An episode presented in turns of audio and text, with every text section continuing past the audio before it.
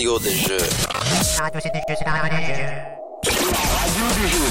You're listening to the Radio. Ok, proche. Bah, j'écoute la radio des jeux. Et toi, qu'est-ce que t'écoutes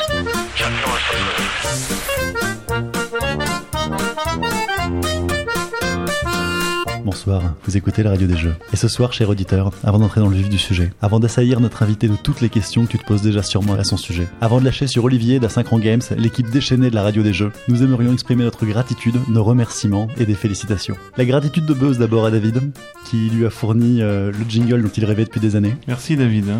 Notre gratitude bien évidemment à Thomas Coe, l'homme grâce à qui nous avons pu lancer lors de la dernière émission le concours Thomas Coe. Merci Thomas Coe.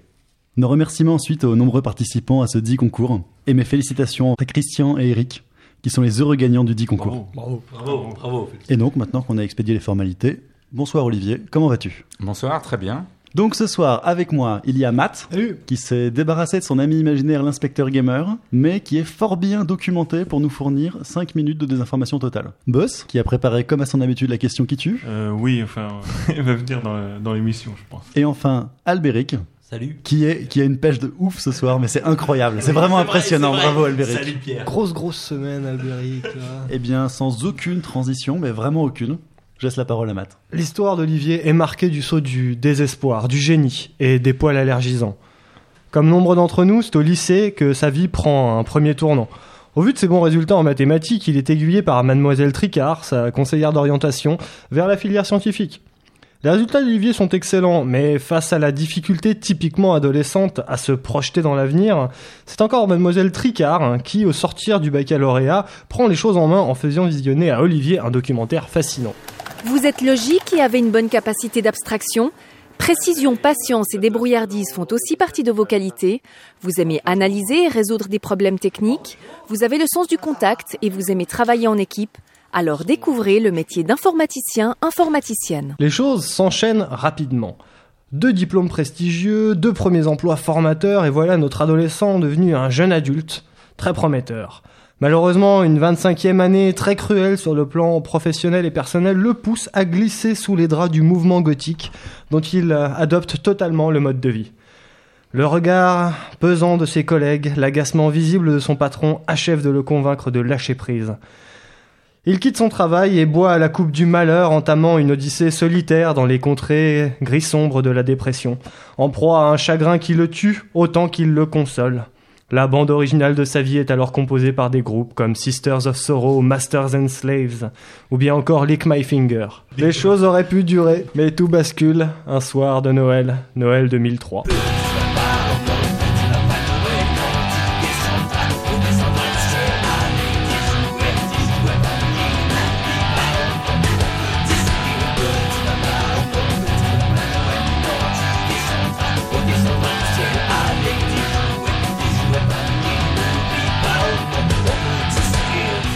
Sa mère décide alors de prendre les choses en main en offrant à son bambin Réglisse, un petit chaton noir et blanc. La vie d'Olivier bascule à nouveau.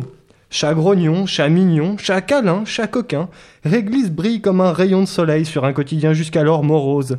Mieux, il inspire à Olivier une idée de génie. Plutôt que de continuer à se lamenter sur ce scandale qu'est la vie, Olivier troque son manteau long et ses mitaines contre un costard et monte sa start-up. Son concept, les vidéos de chats. L'Internet est le médium de l'avenir pour apporter dans chaque foyer équipé ces clips et ces photos qui, d'après les statistiques, sont parmi les plus visionnés de la toile. Une source de trafic qui peut rapporter gros. Démarrant de façon artisanale, Olivier développe rapidement son activité jusqu'à saisir une opportunité en or. Le mois de février 2005 voit en effet la naissance de l'hébergeur de vidéos YouTube.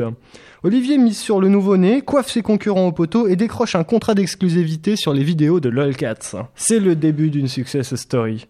Des centaines puis des milliers de faux comptes utilisateurs sont créés pour poster des vidéos de chats, chats dans des cartons, chats qui louchent, chats qui tombent, c'est une véritable avalanche qui participe grandement au succès de YouTube.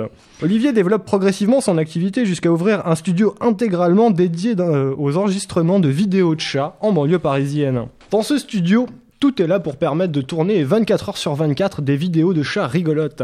Afin de mystifier le public, décors d'intérieur et d'extérieur sont reconstitués, des milliers d'euros d'investissement en ficelles, cartons et paniers sont nécessaires pour rationaliser les processus de travail et faire face à la concurrence. Cette course en avant n'est pas sans conséquences. Chats costumés, chats drogués, chats battus, les bêtes sont plus d'un millier parquées dans des cages dans un hangar à côté des lieux de tournage.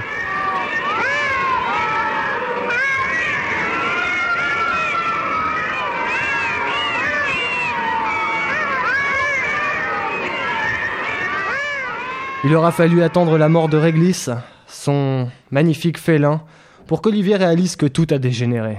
Tout est allé trop loin. Du jour au lendemain, il libère les bêtes, remercie ses employés et ferme les studios. Dans la foulée, et afin de se changer les idées, il ouvre la boîte d'édition à Synchron Games. Ce n'est que bien des années plus tard, en hommage à Réglisse, et pour régaler Internet, qu'il lâche sous un faux compte utilisateur l'une des vidéos YouTube les plus visionnées au monde, une véritable bombe.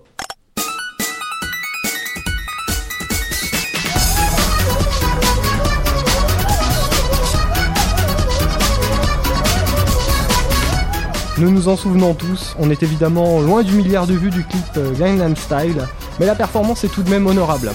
Félicitations Olivier.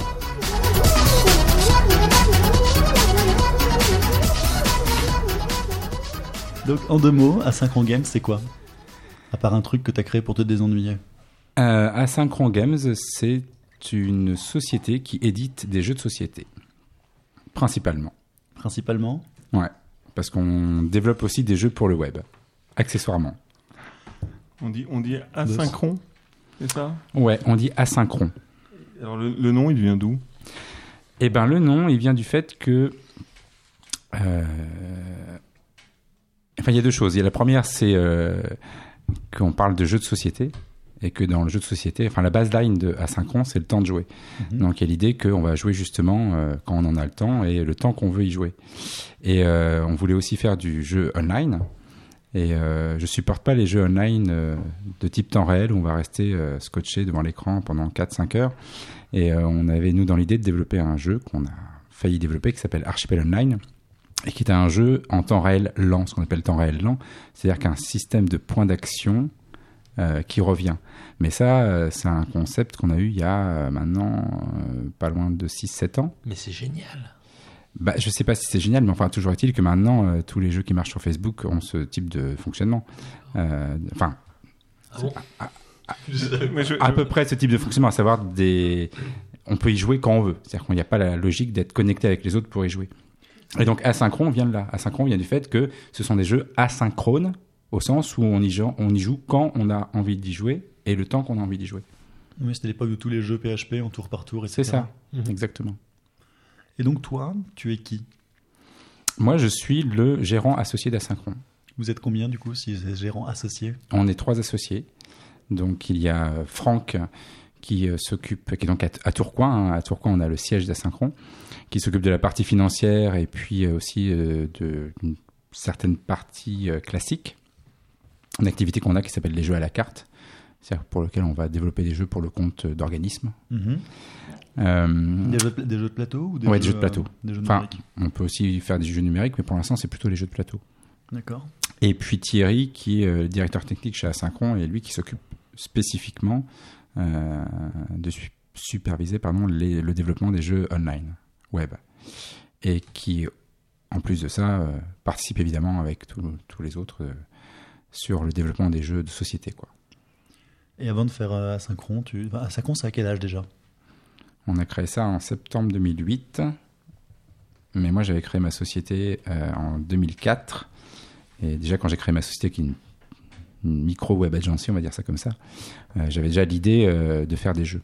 Et en fait, on a lancé le premier jeu qui, s'appelle Les 7 Blasons. On l'a lancé sous Okenko, entre guillemets, c'est-à-dire qu'on avait euh, déposé Asynchron comme marque, mais euh, Asynchron n'existait pas en tant que société. Mhm. En fait, j'ai commencé à, à m'occuper et à regarder au niveau des jeux de société euh, quand j'étais quand j'avais ma société. Et euh, par exemple, Franck, euh, c'est quelqu'un que j'ai connu parce qu'on s'est vu sur un festival, puis un autre festival, puis on a discuté. Et à l'époque, je me souviens très bien parce qu'on avait, euh, on était comme ça plusieurs micro-éditeurs, on va dire. Et puis on dit que ce serait bien de se fédérer euh, pour, par exemple, avoir une distribution commune, etc., etc. Et euh, cette idée euh, n'a pas été jusqu'au bout, mais il en reste le fait que j'ai rencontré Franck et que Franck est maintenant un associé chez A5 Games. T'étais déjà joueur de jeux de plateau, toi? Ouais, j'ai toujours été joueur de jeux de plateau. T'as grandi avec quoi? J'ai grandi avec quoi? Je crois que. Alors, j'ai grandi avec Risk, clairement. Euh, Ah, je, com- je comprends d'un seul coup Tu plein de n'es pas trucs dans la seul. gamme.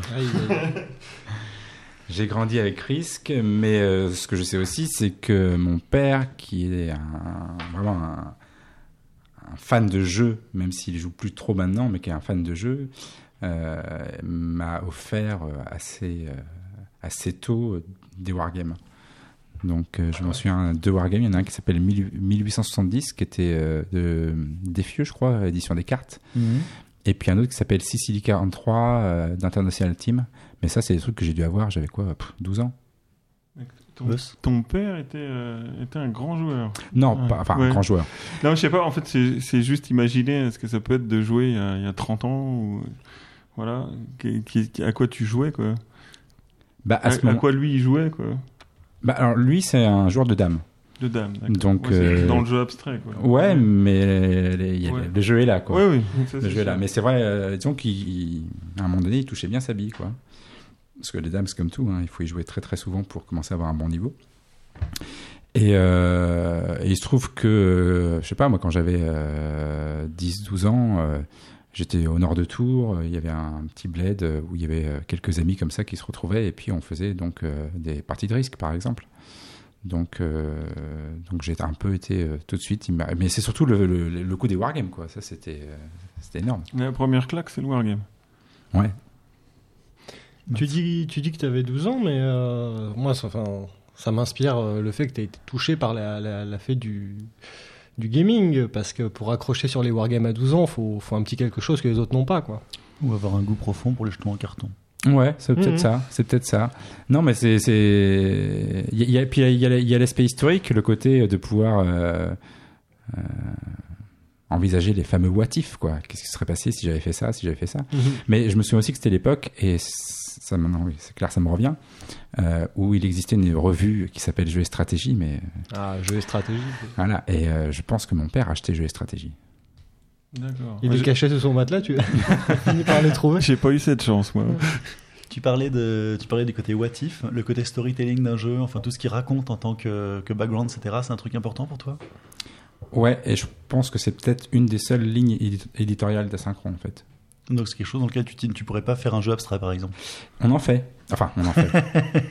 on a une petite série euh, Black Pocket où euh, ce sont des jeux de cartes. euh, Voilà, il n'y a, pas de dimension historique, etc. Mais euh, ce qui est vraiment intéressant et ce qu'on a envie de développer, c'est ça. C'est des jeux où on apprend quelque chose, en fait. Et on peut, on peut pas être wargamiste et ne pas s'intéresser un peu à l'histoire. Difficile. En fait, c'est même pas ça. C'est que c'est pour ça qu'il y a un aspect vraiment pédagogique et, et de réapprendre l'histoire. C'est que moi, j'ai jamais autant appris ma géographie qu'avec des wargames, quoi. Moi, c'est- moi, c'est avec le foot. La Coupe d'Europe. Ah, Et donc en plus, et niveau jeu, c'était purement wargame ou t'as étendu ton horizon à d'autres trucs, euh, par exemple euh, des jeux plus orientés jeux de gestion ou plus cube en bois? Bah, euh, là, je parle de quand j'avais quoi, 12, 13, 14 ans, Mhm. euh, les cubes en bois, ça n'existait pas trop. hein. Et maintenant? Ah bah maintenant, comme un peu tous ceux qui... euh, Tâte un peu, quoi. Non, mais comme tous ceux qui, qui, qui satellitent autour du monde du jeu, euh, je pense qu'effectivement, les colons de Catane, ça a été euh, aussi euh, le jeu qui... euh, Qui a donné un nouveau souffle. Ouais. Ouais, ouais. Ouais, ouais, parce que c'était euh, c'était un format relativement court et c'est c'est vrai que le jeu est, est intéressant. Quoi. Matt?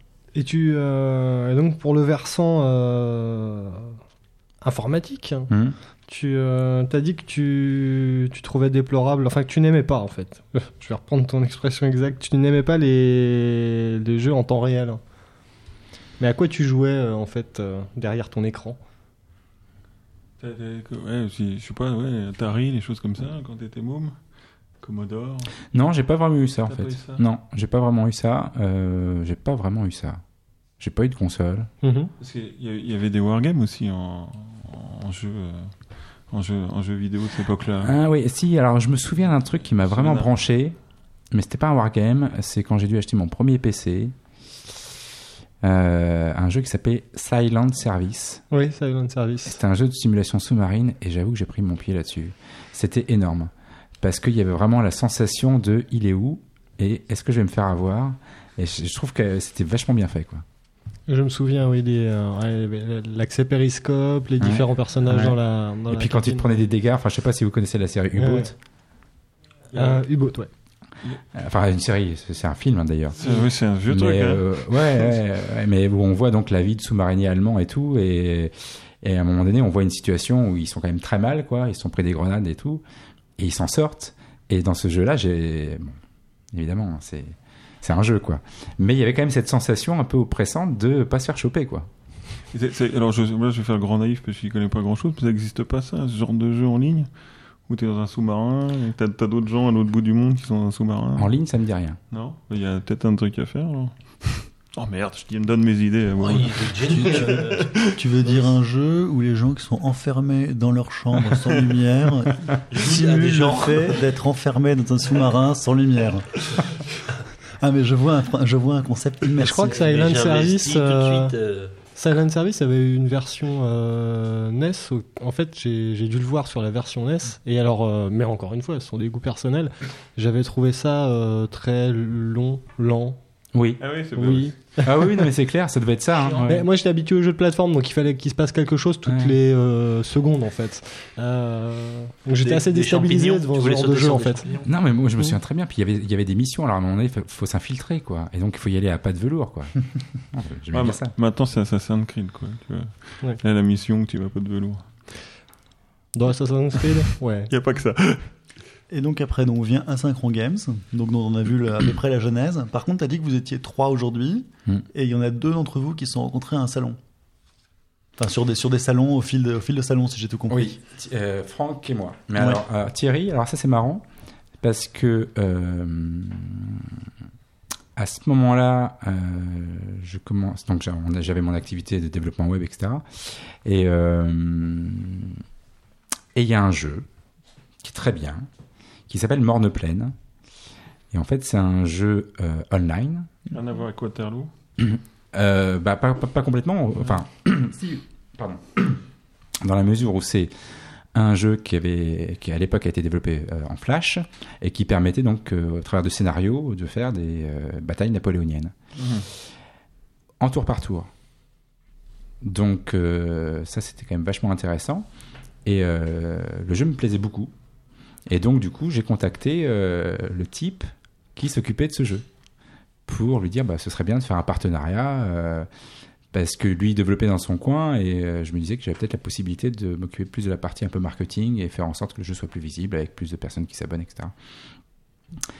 Et au final, le type m'a clairement fait comprendre que ça l'intéressait pas, que lui, il voulait continuer à travailler seul, mais que euh, il connaissait un développeur qu'il avait contacté, euh, et ce développeur, c'est Thierry.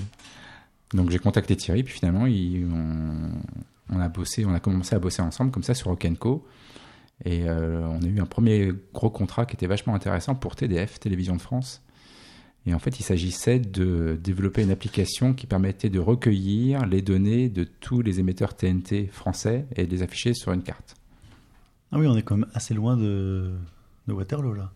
Clairement. Ah, sauf quand ça plante. moi, Et donc tu l'as embarqué euh, donc avec euh, avec Franck et toi quand vous avez créé le. Ouais, c'est- en fait, j'ai, enfin, voilà, on, a, on a commencé à travailler avec Thierry. Et puis, au fur et à mesure euh, du temps qui passait, euh, il y a eu les salons, on a rencontré euh, Franck. Et puis, donc, il y a eu euh, la volonté à un moment donné de créer Asynchron Games avec Thierry et Franck. C'est pas trop dur d'être trois associés, fans de Wargames, alors que les Wargames ça joue généralement à deux.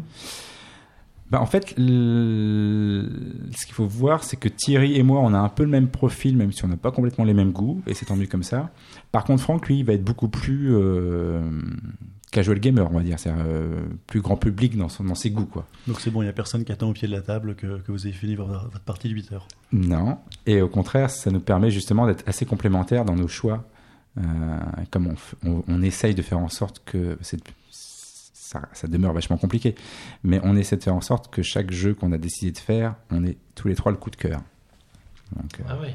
Ça, Ouais. c'est la ligne éditoriale d'Asynchron, plus ou moins. non, c'est pas la ligne éditoriale, c'est une condition sine qua non. Il faut que ça vous plaise. C'est un mode de À tous les trois.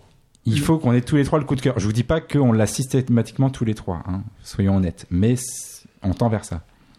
L'idée du coup de faire deux activités conjointes, c'est-à-dire d'une part du jeu de plateau et de l'autre des jeux numériques, enfin comment tu définirais le- la partie? Ça, en fait, c'est dès le départ que c'était prévu comme ça. Asynchron avait pour vocation de faire les deux. Donc si je dis jeu numérique, c'est bon, je suis pas à côté de la plaque? Oui. Enfin, nous, on est quand même très concentré sur web mobile. C'est-à-dire qu'on D'accord. fait pas du développement de jeux euh, console Mhm. euh, ou euh, voilà. On est on est quand même orienté sur euh, du mobile, quoi. mobile web, Facebook. Enfin, c'est pareil. Mais alors, vous êtes que trois en fait là-dessus? C'est-à-dire que quand vous faites un jeu, il n'y a pas d'autres développeurs qui viennent Si, on a aussi, on a aussi. euh, donc ça, ça varie suivant les saisons, euh, Ça fluctue. mais on a entre 1 et 3 développeurs. Donc à 5 ans, ça peut monter jusqu'à 6. ouais, et puis on a Sabine aussi qui s'occupe de toute la partie administrative. Ah oui, parce que tu parles depuis le début, tu dis que vous êtes trois, mais vous n'êtes pas du tout trois en fait. Non, on, on- est trois associés, Mhm. mais, à part- mais après on est euh, suivant les, je veux dire, les saisons et comment ça va plutôt bien ou moins bien, on fluctue entre euh, 4, 5, 6, 7 personnes. Quoi. Ça, c'est sans compter évidemment les, les, les freelances qui travaillent avec nous euh, de manière récurrente. Je pense notamment aux illustrateurs.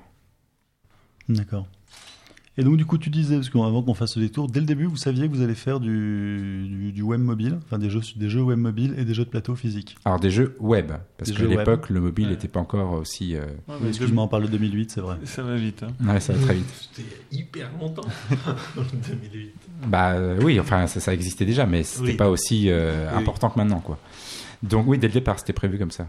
Et vous avez une idée de comment concilier les deux? Parce que la plupart du temps, quand on voit des éditeurs, ils nous disent qu'ils sont à plein temps sur des jeux de plateau, que c'est que c'est un truc super chronophage, etc. Mais vous avez décidé que vous lantiez dans deux chantiers, euh, deux chantiers de front comme ça. Ouais, sachant que sur la partie studio, on est prestataire de service. Donc, Donc, vous développez rien en propre? Alors l'idée c'est que l'idée c'est qu'on a une partie studio qui nous permet de gagner suffisamment d'argent pour avoir les fonds propres pour développer ce qu'on a envie de faire, comme on a envie de le faire pour nous. Ça marche? Sauf que non, ça ne marche pas comme ça. Du coup, si c'est pas confidentiel, votre CA se répartit comment à peu près? Au prorata, c'est pas la peine de. Eh ben, initialement, le studio devait financer les jeux de société. Mhm. Enfin, financer. Devait nous permettre d'avoir la capacité à produire les jeux parce que euh, pour produire les jeux, il faut avancer du cash avant que ça euh, se vende et que ça revienne. Et il se trouve qu'on a eu des mésaventures tout à fait désagréables sur la partie studio avec euh, des clients euh, pour lesquels je ne souhaite à personne de travailler avec et que- et qu'au final ça n'a pas servi à financer la partie classique et qu'au contraire la partie classique a servi un peu à éponger euh, les Ah ouais. mésaventures qu'on a eues sur la partie Le studio. monde l'envers. Comme quoi euh, rien ne se passe le comme on le prévoit. quoi. sauve le numérique pour l'instant. En gros, c'est ça. Donc là, on a pour euh, objectif, enfin, on est en train de faire en sorte que les deux s'équilibrent. Euh, et donc, on va dire que c'est moitié-moitié. Et du coup, vous entassez dans vos, dans vos tiroirs les idées de, de jeux web que vous aimeriez faire le jour où vous pourrez. euh, Entassé, c'est un bien grand mot, mais il y a quelques concepts comme ça, effectivement, que, que j'aimerais bien voir. ça, euh, ça fait quand comme même les quatre- choses- ça fait quand même 4 ans que. Excuse-moi. Et comme les choses vont très vite, euh, vous avez pas un peu peur qu'à force de garder des concepts dans les cartons, euh, des gens s'en occupent avant vous? Alors, déjà, on n'en a pas tant que ça. Mhm. Et puis, euh, l'un des con- et puis non. En fait, non. L'un des concepts qu'on a, qui est Archipel Online, euh, qui est un jeu de rôle massivement multijoueur en temps réel, Euh, finalement, euh, quand j'ai vu débarquer Dofus, euh, je me suis dit, oh merde, il faut un jeu en flash, parce que nous, il était prévu qu'on le fasse en flash, Mhm. hein, le jeu. Enfin, d'ailleurs, on l'a fait en flash. On a une version bêta qui a été faite en flash. Mais quand j'ai vu débarquer Dofus, je me suis dit, bon, bah ça y est, ils m'ont pris mon idée, je suis mort. Et en fait, euh, ça n'a rien à voir. Donc, euh, on est vraiment, nous, sur un, quelque chose qui euh, est un vrai jeu de stratégie temps réel lent. Alors, je viens de m'apercevoir que euh, jeu de rôle euh, massivement multijoueur en temps réel lent, ça donnait Gidrmotrol. Euh, Est-ce qu'on pourrait pas changer l'appellation pour avoir un acronyme plus accrocheur? MMORPG. Voilà, merci. Oui, mais enfin, sauf que euh, ce qui m'ennuie avec cet acronyme, c'est que euh, ça veut quand même dire que c'est un jeu de rôle massivement multijoueur en français, et que la plupart des jeux qui s'appellent MMORPG ne sont pas des jeux de rôle. Ce sont des jeux d'action. World of Warcraft, j'ai jamais joué là. World of Warcraft. C'est un jeu d'action. D'accord. C'est un jeu de baston quasiment. ouais. Mhm. Enfin, Il y a des communautés RP qui se créent, c'est-à-dire qui essayent, sur la base de ce que propose le jeu, de faire ce qu'on appelle du roleplay, mais c'est un effort. C'est-à-dire que c'est- ce n'est pas l'intention design. les mecs, ils sont contents quand ils se tapent dessus sur la gueule. Quand même. Boss? Moi j'ai une question sur la, euh, la notion d'univers en fait, enfin sans, sans univers ludique. Tu, y- vous imaginez des choses genre des crossovers, euh, genre j'ai un univers euh, dans un, dans un jeu web que je transporte dans un jeu plateau, des choses comme ça? Car- mais, mais- mais- mais oui, carrément, c'est exactement ce qu'on voulait faire avec Asynchron Games au départ. Une sorte de convergence quoi. Ouais. Et ce qu'a absolument merveilleusement réussi à faire en Kama. Kama. Alors je vois pas ce que c'est. Bah, ils ont sorti un jeu qui s'appelle Dofus. Ouais. Et puis maintenant, Ah, euh, il y a le film à la télé, enfin le, le dessin animé, il y a le jeu de plateau qui est sorti récemment, euh, il y a la. BD, enfin bon, il y a, il y a- là, du, Toi, du tu vrai trouves- cross-média. Tu trouves que c'est bien fichu de leur part? Euh, sur un plan marketing, c'est très très bien fichu. Après, j'avoue ne pas avoir testé le jeu de société, ne pas avoir lu les BD, etc. etc. J'ai joué à Dofus en tant que bêta-testeur. Euh, J'ai trouvé le système vraiment très sympa. Graphiquement, c'est à tomber par terre. Euh, après, c'est vrai que quand j'ai voulu commencer à y jouer un peu et que j'avais des dialogues avec des joueurs en style SMS, ça m'a vite gonflé quoi. Ça. Ah, ça touche un public euh, plutôt jeune, hein, de toute façon. Oui, euh, et voilà. on retrouve pas du tout justement Mm. cette notion de MMORPG. Donc, cette, cette, cette sorte de convergence, c'est c'est un, but, c'est que- c'est quelque chose que vous avez. Vous le visez vraiment? On continue à le viser. Vous l'avez dans un coin de votre tête? Oui, on continue à le viser et surtout avec le développement des des apps pour euh, iOS, Android, etc. C'est-à-dire que là, euh, c'est vrai qu'on voit de plus en plus de jeux de société euh, être euh, adaptés sur plateforme le, mobile. le- le point de départ serait le- plutôt le carton que le. On pourrait imaginer que le- du web mobile, tu fais un jeu de société ou. ou Bah, si on prend l'exemple d'Ankama, ils ont fait l'inverse. Ouais. Je sais qu'il y a eu, il y a d'autres exemples comme ça. Non, je pense que les deux sont possibles. Après, euh, après clairement, il y, a, y y un travail de gameplay à faire pour euh, de game design pour euh, faire en sorte que ça fonctionne, parce que c'est pas non plus, c'est pas genre j'appuie sur un bouton, quoi. Il y a, y un gros travail à faire. Mais ce qui est intéressant, plus que ça, en fait, c'est pas tant de dire tiens, j'ai une version euh, société et puis je la mets en numérique, ou j'ai une version numérique et je la mets en société. Ce qui est intéressant et ce qui finalement n'est pas encore trop fait, c'est vraiment une vraie convergence. C'est-à-dire que j'ai un jeu, un univers de jeu, j'ai plusieurs médias, et je peux jouer avec ce média-là, et je peux jouer avec ce média-là, et les deux sont connectés. Je m'explique. Euh, par exemple, sur Archipel Online, euh, il était prévu qu'on ait donc une version web euh, complète, où on a tout ce jeu, mais il était prévu qu'on ait, pas une version mobile, mais qu'on ait sur un mobile des actions limitées qui permettent de rester connecté sur le jeu sans pour autant avoir toute la richesse de l'interface du jeu qu'on a sur le web. Je sais pas si c'est clair. Si, c'est clair. Si, si, J'ai l'impression d'avoir perdu tout le monde là. C'est marrant du tout. Si, parce qu'il y, a y plusieurs expériences qui ont été faites comme ça, des jeux justement qui se déclinaient sur un second média, des jeux vidéo. euh, je pense. Alors il y a déjà, il y a les jeux qui utilisent déjà le média des petits jeux euh, mobiles comme euh, comme média complémentaire et Mhm, marketing. Enfin, je crois que Mass Effect l'a fait pendant un temps avec euh, Mhm. avec un truc derrière. Mais je sais que sur World of Warcraft également, tu peux te connecter pour chatter euh, via ton mobile également. Mhm. Parce que j'ai un camarade euh, qui, qui joue beaucoup, que je salue ce soir, et qui peut s'interrompre moment. dans une soirée parce qu'il y a du drama dans sa guilde. Donc Donc ça- après, je me dis avec euh, avec les QR codes, il y a aussi des choses à faire. Enfin, il y, a- il y a vraiment plein de techniques, mais après, il faut trouver la bonne idée, le bon concept et, et voir comment tout ça, ça peut s'agencer. Mais euh, y a- il y a, je suis convaincu qu'il y a y a des voies encore inexplorées, ça c'est évident. Non, parce qu'Albéric avait une question minute à la poser, mais apparemment il l'a oublié. Oui, mais bien sûr. Enfin. Question militaire. Question de Flavien. Faut-il être nécessaire- nécessairement être passionné pour devenir éditeur? À ton avis? Je crois que oui. Il a cinq questions auxquelles répondre si jamais il développe plus de c'est parfaitement Donc, clair. que non mais en- Est-ce que ton plaisir prend un coup quand tu deviens éditeur et enfin, est-ce que ta passion reste ta passion? Est-ce que ta passion en passant en de l'autre côté s'émousserait à force de, de- bah, d'être dans la, la partie Non, business on va elle peut pas. Elle, enfin, je sais pas. Elle peut pas s'émousser. Si elle s'émousse, tu tombes. Enfin, je veux dire, il faut que ça reste là. Il faut que, faut que la lueur, elle reste là du début jusqu'à la fin. Mais par contre, euh, ce qui est clair, c'est que j'ai jamais aussi peu joué depuis que je fais des jeux de société. Eh ouais. Et ça te taraude Bah, c'est chiant. Et tu, tu, en fait, tu testes beaucoup les, Ouais. euh, les jeux qui vont sortir chez toi. Exactement. Et quand ils sont sortis, tu joues plus Bah, là, par exemple, je peux vous dire que ça fait très longtemps que je me suis pas fait une partie de fief et ça me démange grave. D'accord. Ah, voilà, quand même, c'est ça. Ah, voilà, c'est ça la question. Parce que t'as des, C'est- t'as c'est- des, des C'est éditeurs qui... c'est pourtant un paradoxe, ça. Ah oui, c'est un paradoxe. C'est clairement un paradoxe. Parce qu'il y en a des éditeurs qui disent souvent qu'une fois qu'ils ont, ils ont sorti le jeu, ils ont joué, joué, joué, euh, après ils n'arrivent plus, ils, peuvent- voient, ils ils ne voient plus en peinture. Enfin, nous, on n'a pas 50 nouveautés par an non plus, je veux dire. euh, mais c'est clair que hum, je ressors la Venise du Nord euh, régulièrement. euh, parce que voilà, c'est un petit format, je peux, je peux y jouer à deux, c'est beaucoup plus simple. Mais euh, ouais, Fief, ça, ça, ça m'énerve. Et alors, Conflict of Heroes, c'est pareil, ça fait longtemps que je me suis pas fait un scénar et ça m'énerve autant. Enfin, oui, c'est, ça, c'est, ça, c'est pénible. Donc non, ça s'émousse pas alors, hein, si tu trouves ça pénible. Non, non, ça s'émousse pas du tout, non, non. T'es sûr que tu veux continuer ces questions Non, la, dernière phrase elle est trop compliquée. Il fallait les lire avant, Albert. si je l'avais lu.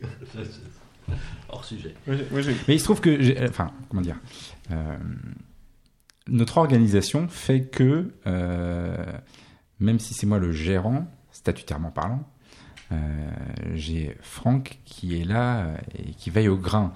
Donc, euh, je suis, je suis, je suis euh, sous contrainte. euh, en termes financiers, c'est-à-dire que si je pars dans des délires, de toute façon, je me fais recadrer. Donc du coup, je reste moi dans une sorte de euh, d'optimiste et d'envie et de toujours vouloir repousser plus haut les limites, quoi. Sachant que je sais que de toute façon, si ça va trop loin, euh, je me On fais. va te recadrer. ouais. Voilà. T'as le contrôleur euh, de gestion qui Ouais, arrive. c'est ça. C'est ça. Est-ce Alors, que, Est-ce que tu prends du plaisir à être éditeur? Est-ce que c'est, tu vois, est-ce que, enfin voilà, Ah, bah, carrément. c'est ta passion, ça, ça, ça reste ta passion. Ouais, parce que parce que c'est comme toute activité, je pense, où on construit quelque chose de A à Z. C'est-à-dire que finalement, si on y réfléchit bien, on part de quelque chose qui est complètement volatile, une idée. Alors évidemment, la plupart des auteurs vont proposer un proto et tout, etc. Mais si on pousse le, le raisonnement à l'extrême, quelque part, on a juste quelque chose qui est là, dans l'air. Et puis on va finir par avoir quelque chose de physique qui va être distribué et vendu dans les magasins. Et ça, c'est juste génial à faire. Mais c'est aussi pour ça, qu'on- enfin, c'est aussi pour ça qu'on considère le métier comme un artisanat. C'est que souvent Oui. l'éditeur fait euh, tout du début à la fin, euh, euh, ou alors même quand il est, quand il prend en main un projet qu'un auteur lui amène, il l'accompagne sur la durée. Et il y a là, voilà, le processus n'est pas découpé de façon euh, industrielle, sauf, sauf chez Ravensburger. mais- Ouais, euh, justement, moi j'avais une question sur les, sur les cycles de développement. Mm. Typiquement, sur les deux activités euh, web, et, en fait, euh, jeux web et, et jeux de société, c'est c'est quoi la différence? Il y a des, vraiment différences de, cycle- de cycle de développement? C'est-à-dire que développer un jeu, c'est plus long qu'un un jeu de société, qu'un jeu web, c'est à peu près comparable. C'est pas du tout. euh, C'est pas une question de temps ou c'est une question. Non, c'est pas. C'est, c'est- En fait, les deux sont très intéressants. Euh, quand on est prestataire pour développer du web, on est sous contrainte, on a un client, on a des milestones, on, a, on, a- on doit délivrer des choses en temps et en heure, euh, etc. Donc, on- il y a vraiment une contrainte très forte. Sur le jeu de société, la contrainte, c'est nous. Donc, C'est-à-dire que s'il te plaît pas, s'il est pas prêt, tu le sortiras pas. quoi. Ouais, c'est nous qui, qui nous fixons nos propres contraintes. Donc, à un moment donné, euh, bah, on est juste déçu ou, ou ça nous embête euh, de prendre du retard, quoi. Et c'est vrai que Fief nous a pris un temps fou. Euh, et puis c'est comme ça. Et Mais c'est ça, avec les dinosaures, hein, c'est Ouais. toujours un peu long. Oui. Quand on fait de l'archéologie, non, mais c'est vrai que c'est super long. C'est super long à, à développer un, un jeu de société. Alors tout à l'heure, tu, tu nous parlais de la ligne directrice asynchron. Hmm. Comment tu la définirais en termes de jeu de plateau en tout cas? Quel type de jeu vous, Comment tu définirais le type de jeu que vous faites? On a dit, et ça me va toujours, qu'on n'a pas de ligne éditoriale. Ouais. Euh, parce que finalement, on... ça dépend des rencontres, ça dépend des, des opportunités. Euh, je veux dire, quand on a commencé à Synchron, je savais pas que on aurait une petite série qui s'appelle Black Pocket Series euh, et qu'on arriverait à signer euh, deux jeux de, de chez Knizia qui sont quand même euh, très bons, à savoir Corsair et Zero. Euh, quand j'ai commencé à Synchron, moi je voulais faire du gros jeu, donc, euh, donc voilà. Donc c'est que ça qu'on arrive à avoir 1775 et Conflict of Heroes d'un côté et copier-coller de l'autre? C'est ça. C'est que dans tous les cas de figure, les jeux nous plaisent. Mais c'est c'est- ouais, c'est l'édition coup de cœur, quoi. C'est euh, Ouais. Alors tu parles du côté. Enfin, coup de cœur. Disons qu'il y a. il y a- excuse-moi. ça, ça veut pas dire que tu réfléchis a- pas avant. hein. Non, non, c'est pas ça. C'est qu'après, il faut faire la part des choses. C'est-à-dire qu'on a, effectivement, pour reprendre la fin de la question qui était un peu alambiquée, c'est vrai qu'il y a aussi des contraintes. Il y a des contraintes euh, économiques. C'est-à-dire que on sait très bien que des jeux euh, de type Zero Corsair, ce sont des jeux qui se vendent beaucoup plus facilement, parce que c'est une petite boîte à 10 euros, qu'un jeu comme euh, Conflict of Heroes. Mais Conflict of, Zero- euh, pardon, Conflict of Heroes, on se pose pas la question au moment où on veut le faire si on va le vendre. Ça, c'est clair. On se dit juste, Thierry et moi, c'est de la bombe, on va le faire, on veut le faire. Il y, a- il y a quand même une réflexion sur le, le nombre d'exemplaires que vous allez sortir. Oui, effectivement. Mais euh, Alors, sur quoi elle se base? Le, le. Le pif. Ah, Déjà, il y a des planchers. On peut, on peut pas faire moins d'eux. exactement. Mhm. Donc euh, déjà le plancher c'est ça, c'est euh, moins de 500 exemplaires, c'était hors de question. Euh, et après il y a, il y a- après il y a des il y a- après il y a la raison quoi. Mais c'est vrai que par exemple, je sais qu'on a eu une discussion et que si pour le coup j'avais été tout seul, peut-être que j'aurais dit on va faire à 800, 900 ou 1000 le premier opus, alors qu'on en a fait que 600 et qu'on a été en rupture assez rapidement quoi. Donc tu avais raison. Mais je crois que j'avais raison d'écouter qu'on me dise d'être prudent. Merde, c'est le genre de choses, tu peux dire que t'as raison seulement quand ta boîte a survécu. hein. C'est ça. C'est ça. De toute façon, C'est ça. tr- trouver les chiffres du loto après le tirage, c'est le truc le plus facile. Albéric, t'avais une question? Euh, non. D'accord. Je n'avais plus de questions. Tu parlais du côté Knizia, tu disais euh, on a deux Knizia dans la gamme, c'est un truc qui est important pour toi en tant qu'éditeur? Au-delà du côté euh, financier, enfin comme tu le disais, le fait que c'est... C'était une opportunité. Donc, euh, mais encore une fois, il se trouve que le jeu est fait par euh, Knizia. Mais si euh, Corsair avait été fait par Tartampion, on aurait pris Corsair. Oui, bien sûr. Voilà. Non, non, mais- C'est-à-dire qu'on n'a pas, on n'a pas, on n'a pas dit ça en disant tiens on va signer Knizia. Mais il se trouve qu'on a adoré les jeux, on s'est dit que ça allait faire une jolie petite gamme. Corsair était déjà connu parce qu'il avait été fait par Tilsit. Euh, il avait été aussi fait dans une très belle édition par Heidelberger. Mhm. Euh, donc voilà. Zéro, c'est un peu différent dans la mesure où euh, lui, il est mort-né en Allemagne. C'est-à-dire qu'il y a un éditeur en Allemagne qui a fait zéro, Ouais. euh, qui a déposé le bilan très peu de temps après. En Allemagne, ce qui se passe souvent, c'est que les jeux, une fois, enfin, si le jeu n'a pas réussi à un moment donné à être euh, suffisamment euh, vendu ou coté, il est tout de suite euh, dégradé en termes de prix, etc. Donc il s'est retrouvé dans les solderies. Il, il a été vraiment ce qu'on appelle mort-né, quoi. Mais c'est un Uno en puissance. Donc euh, là, je- j'entends commercialement parlant, Mhm. c'est-à-dire que c'est du Uno plus. Il Bah, est quasiment a- aussi simple, mais il est juste un peu plus intéressant. Donc, euh, donc voilà, et il se vend très bien et on continue à développer pour, euh, sur d'autres marchés. quoi. C'est le premier auteur que vous avez, vous l'avez signé à quel moment de l'existence d'Asynchron Euh, on a dû faire Les 7 blasons, Bobby Sitter, et après, effectivement, il y a eu euh, Corsair et Zero, et je crois que c'est d'abord Zero, ensuite Corsair. Et on, on l'a- on le signe comment, euh, On- Comment on l'approche? Vous l'avez rencontré? Ou vous êtes passé par l'intermédiaire? euh, on, on balance un mail Enfin, je sais pas. C'est Euh, une question extrêmement naïve. hein. Là, j'ai une, là, j'ai une vision mafia du jeu de société, tu sais, où tu passes par un intermédiaire avec la valise noire. Intermédiaire. Non, en fait, Non c'est... euh, Bah, quand, quand tu vois, euh, la, la société C'est- se monte, ouais. c'est ton troisième jeu. Non, j'étais en relation avec euh, Laurent Jacta, qui euh, regardait ça de près, qui avait un peu l'envie de- d'aller sur ce, sur, ce, sur ce jeu, et puis il m'a proposé ça. Et puis, euh, du coup, bah, euh, non, tu prends rendez-vous avec Knizia, et puis euh, voilà, il n'est pas non plus, il est pas intouchable. hein, euh. Non, mais c'est c'est- alors, c'est vraiment la question naïve de joueur. hein. Non, mais c'est vrai que par contre, il a l'habitude d'aller euh, souvent démarcher lui-même les éditeurs, bah, notamment euh, lors de, à l'occasion de salons et euh, Ouais. de, de se présenter avec des nouveaux concepts et Ouais. euh, d'aller voir les, euh, les nouveaux acteurs. quoi. Disons que non, ce qui- ce- ce- je crois que ce qu'on a réussi à faire, c'est que quand on a été le voir, on lui a quand même montré des choses. Je sais plus ce qu'on lui a montré, mais on lui a montré des choses. Mhm. Et puis il a juste perçu que euh, bah, on avait l'air de bien travailler. Voilà, après, euh, Knizia, de toute façon, c'est très clair, c'est très net, il y a des prix à payer, c'est, enfin, tout est bien cadré, donc euh, soit tu veux rentrer dans ce cadre-là et puis tu dis ok, ou soit ça t'ennuie et tu vas pas, quoi. Mais euh, encore une fois, c'est parce que les jeux nous ont vraiment super plu, quoi. Euh, Albéric cette fois-ci. Zéro, c'est votre meilleure vente en nombre d'exemplaires? Corsair 0, c'est à peu près équivalent. Donc les, les petits jeux, clairement, ils se vendent beaucoup mieux. Enfin, en nombre d'exemplaires, hein, toujours. Est-ce qu'on peut avoir une idée du nombre, justement que tu- Euh, C'est en dizaines de milliers? Non. Non. Enfin, je sais plus. euh, ce que je peux dire, c'est que sur, mais j'ai un doute, sur 0, on doit être au troisième tirage. Donc, euh, ouais, on doit peut-être approcher les 20 000. Euh, sur Corsair, on est qu'au deuxième tirage, donc c'est plutôt dans les, je sais pas, 12 000, dans ces eaux-là. Et oui, et comme tu disais, Corsair a déjà été édité Oui. au moins une fois avant, donc ça veut dire que le jeu est, enfin voilà, Et- continue de vivre. Ouais, puis, enfin, Corsair est réputé. Il, Oui. il est connu et reconnu. Zéro, non. Mais ouais, pour revenir euh, sur. euh, Je voulais dire un truc sur Zéro Corsair, mais c'est pas Sur grave. Rainer, Ouais, non, mais euh, bon, c'est pas grave, peu importe.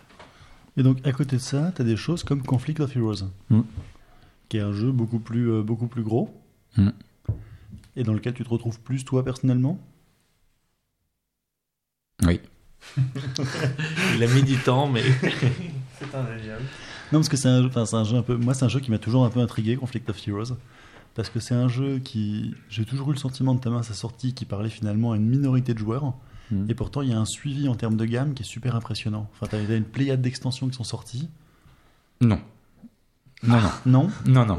Non. Ah, c'est- Alors, c'est bien ce que qu'il tu n'y connais rien. Ce qu'il faut, bien compre- ce qu'il faut bien comprendre, c'est que c'est un énorme travail de développement, Mhm. mais que ce travail-là est fait par Academy Games. Oui. Euh, nous, on est, entre guillemets, juste là pour non, faire. Je parlais le- du jeu en lui-même. pour Oui, non, mais ouais. pour faire la traduction. Donc, du coup. euh, euh, C'était quoi la question? Bah, C'était justement sur le, le côté Conflict of Heroes avec sa pléiade d'extensions, qui est un espèce Oui, de- alors- Quand vous partez dans le tunnel pour traduire le premier, Hmm. Où il y, a, il y a forcément une attente de la communauté, en tout cas francophone, pour que vous, vous continuiez la suite. Ouais. Ce qui est une démarche un peu différente que de tirer 10 000, euh, 10 000 Uno. Enfin, pour, euh, pour caricaturer un peu le discours. Ou zéro même. Je n'osais pas dire zéro pour. euh, 10 000 zéros, moi j'aurais 10 000 rien compris, j'arrive plus à suivre.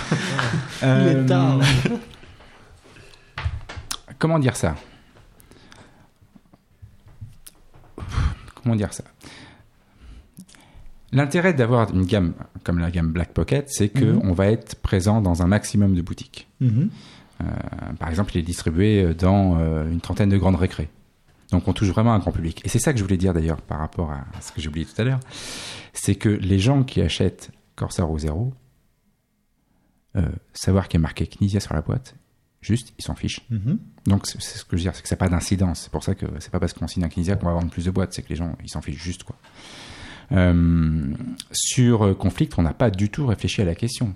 C'est-à-dire que on a vu ce jeu qui était à l'époque euh, Awakening the Bear, donc en version originale, dont on a juste traduit la règle parce que le jeu avait été édité déjà et on n'allait pas faire une édition française puisque on édite les jeux en même temps, c'est-à-dire que la production est faite communément. Donc du coup, quand on a vu ce jeu-là, on dit c'est de la bombe, on veut, absolument le faire. Ce, jeu est splendide en termes de mécanique. Et donc on n'a absolument pas réfléchi au fait qu'il il fallait, il fallait peut-être demain suivre une gamme et qu'il y aurait d'autres opus, etc. On n'a pas du tout réfléchi à la question.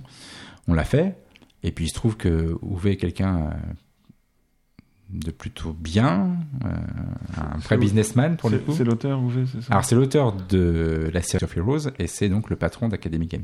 D'accord. Et donc voilà, après, euh, c'est évident que quand on a su qu'il y avait euh, Orage d'acier, donc le réveil de l'ours, ça se passe Mhm. en Russie en 41, Orage d'acier, c'est 43. Donc là, on a pu avoir l'opportunité d'avoir la boîte française. Et donc c'est là où on a fait des quantités un peu en dessous de ce qu'on aurait dû faire.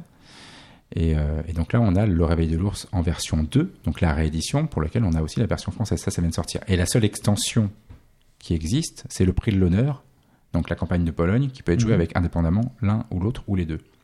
D'accord. Et ce qui est prévu, c'est Guadalcanal et First Men In, je crois, ou Men in First, je comprends toujours. Donc le débarquement avec les parachutistes. Donc évidemment, ce qui est intéressant sur ce type de jeu, alors pour ceux qui sont des wargamers de la première heure et qui connaissent forcément Advanced World Leader. Euh, c'est un jeu, enfin, ce genre de jeu, ce qui est intéressant, c'est qu'on a un système de jeu générique et ensuite on va avoir une ribambelle alors d'extensions, mais qui sont des extensions de contenu. C'est-à-dire, je vais jouer en Afrique du Nord, en Russie, enfin, dans, tout- dans tous les tas d'opérations. Donc ça, c'est intéressant parce que une fois qu'on maîtrise les règles, On s'y repenche plus et on y Voilà. va, quoi. alors c'était valable pour ASL avec quand même des règles relativement étoffées, mais c'est valable pour Conflict où il y a 20 pages de règles. Donc ça, c'est génial. Donc évidemment qu'on espère bien que la série, elle va euh, prospérer et continuer sur euh, de nouveaux opus. Moi, par exemple, qui suis un fan de l'Afrique du Nord et, du guerre- et de la guerre du désert, j'ai hâte de voir euh, un Conflict of Heroes euh, où je pourrais jouer euh, les troupes de Rommel, par exemple. Africa Corps. Eric. Donc, tu as beaucoup apprécié ce jeu et enfin, vous l'avez sorti. Euh, tu as été surpris du succès de ce jeu et enfin, quelque part, est-ce que tu arrives à quantifier combien d'amateurs potentiels il y a de ce jeu-là? Est-ce que c'est par euh, au début, j'imagine que tu pensais par centaines et finalement c'est peut-être par milliers, voire euh, Même par extension, il y a- c'est- combien des- les wargamismes en France? C'est compliqué ça comme question. wargamer, tu vas Les dire. wargamers, pourquoi je oui, Je sais pas. Non. Je T'as une évaluation Moi, je l'évalue comme ça, mais vraiment, c'est au pif, je l'évalue à quelques milliers. Quelques milliers. Ça me semble raisonnable. Parce Non, que mais en revanche, les, les plateauistes qui peuvent faire du wargame occasionnellement, sont, enfin, ça augmente euh, drastiquement le nombre. Clairement. Ouais. Et, là, et là, ce dont on s'aperçoit, et ça, ça fait très plaisir, parce que finalement, quand on parle du wargame, on pense tout de suite à quelque chose de complexe et aride. Alors, le côté et, et aride, moche. ah ouais, et voilà, ça, ça, aride ça et joue. moche. Donc ça, ça a été complètement effacé avec euh, Conflict of Heroes, parce que il est euh, plus beau que finalement euh, un certain nombre de jeux de société de plateau. On va dire ça comme ça. Et non, non. On, on les connaît tous. Oui. Mais enfin, quand je dis, quand je dis, enfin une fois, quand je dis plus beau, c'est complètement subjectif. On est bien d'accord. il, est, il est quand même très beau. enfin. Euh, voilà. Après, sur la complexité, ben, franchement, il y a des jeux de gestion à l'allemande ou même des gros jeux euh, de plateau qui sont pas moins complexes. Je veux dire, sur la Trick Track TV, et c'était volontaire, euh, j'ai expliqué le minima du chez minima, mais on a fait un tour de jeu, on s'est joué. Alors après, évidemment, on peut ajouter tout un ensemble de règles un peu plus euh, pointues, mais la mécanique de base est quand même vachement simple, quoi. Ah, moi, je suis le premier gland qui, qui s'est dit Oh là, c'est- c'est tout, c'est tout con. C'est ça. Et la, Note. la, la qualité du matériel, notamment des, des wargames les plus récents, en fait, euh, enfin, elle est, euh, euh, elle est simultanée par rapport à la qualité du, du matériel euh, en général. Euh, Dans les jeux de plateau, euh, la tendance est quand même à globalement du meilleur matériel, un meilleur packaging, une meilleure présentation, des règles bien illustrées, ce genre de choses. Donc, C'est clair. Mhm. On a l'impression, enfin j'ai l'impression en tant que simple joueur et observateur du, du jeu de société, que ça, ce jeu peut être un, une espèce de chaînon manquant entre les wargamers, quelque chose d'assez léger, et les, les jeux, de- enfin ceux qui jouent aux jeux de plateau.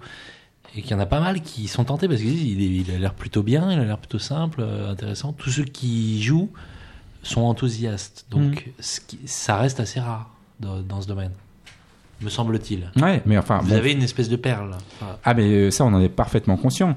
Euh, on en est parfaitement conscient. Mais quand on l'a identifié, pour nous, c'était une perle. Enfin, comment dire ça? C'est-à-dire que nous, on l'a identifié en tant que tel. C'est-à-dire qu'on s'est dit, waouh, ce jeu, c'est de la bombe. Il se trouve que euh, ça fait ricocher et qu'on n'est pas les seuls à penser ça. Tant mieux. Mais euh, il a quand même eu quatre prix aux US et aux US, euh, il cartonne grave aussi. Enfin, je veux dire, ce qu'il faut bien voir, c'est que on bénéficie de ce travail qu'a fait Academy Games, quoi. Donc on est, on est super modeste aussi. Ok, on a identifié ce jeu-là. Ok, on a dit on fait la version française, mais on n'a pas de travail de développement à faire. Donc c'est quand même plutôt sympa pour nous, quoi. Et vous auriez pas envie. Mais hein. il y a, il y a- il y a quand même un sacré boulot de traduction. Ah J'en doute pas. Mais euh, vous auriez pas envie, alors peut-être vous le faites déjà, c'est moi qui le vois pas, hein, c'est pas, pas compliqué vu que je connais pas grand chose à l'univers des wargames, mais de, de fédérer un peu les joueurs de, de Conflict of Heroes, je sais pas, créer, euh, leur créer des services ou je sais pas, euh, ou des, je sais pas, des tournois, enfin, Eh ben, c'est exactement ce qu'on a prévu de faire, mais euh, ça va mettre un peu de temps parce que ça se fait pas comme ça. Euh, ce que je peux vous dire, c'est que euh, dans le prochain Va Victis, déjà ça c'est chouette, dans le prochain Va Victis, il y aura donc un scénario Conflict of Heroes. Un scénario scoops, original Un scénario original, euh, en espérant qu'il y en ait d'autres, de manière régulière. Et c'est le scénario qui servira donc au tournoi qui aura lieu à- au Festival des Jeux de Cannes. Euh, donc, je sais pas, peut-être que, si j'ai bien compris, avec un peu de chance, l'émission sera montée avant que le Festival des Cannes- de Cannes ait lieu. On regarde Alban, alors Alban. Donc, je, je lance un appel. Il y, a un, il y a un tournoi de Conflict of Heroes gratuit, évidemment, qui euh, aura lieu au Festival des Jeux de Cannes, qui a lieu le samedi 2 mars. Ouais, C'est bien de mettre la pression hein, sur le Bon, je monteur. pense que c'est bon, demain. Voilà. Et, et on est en train de regarder pour mettre en place euh, des petits kits tournois à l'intention des clubs. Euh, et on est en train aussi de regarder pour euh, commencer un classement Elo, euh, de type Elo, on va dire ça comme ça, de manière à ce que les gens qui euh, soit font des tournois ou soit jouent chez eux euh, dans leur club ou peu importe, enregistrent euh, leur score et de manière à ce qu'à la fin de l'année, il y ait un classement et que le premier puisse gagner quelque chose, on verra. Mais donc euh, voilà, tout- toutes ces actions qui consistent à effectivement euh, faire en sorte que les joueurs jouent, se rencontrent, ça c'est ce qu'on voudrait faire avec Conflict. Euh, par, rapport à, par rapport à ça, sur la durée de vie de, de Conflict of Heroes, parce que tout à l'heure Albéric a dit un truc qui m'a semblé très intéressant, par rapport au fait d'amener des joueurs de jeux de plateau vers Conflict of Heroes, Mhm. c'est un, c'est un sens que c'est un truc que vous aimeriez drainer, quitte à, en, tra- en, sur, en travaillant sur le travail d'édition, étant présent à Cannes, etc. Ou c'est plus l'opportunité en vous disant qu'il doit bien rester des wargamers qu'on peut encore essayer, qui vont être convaincus? Euh,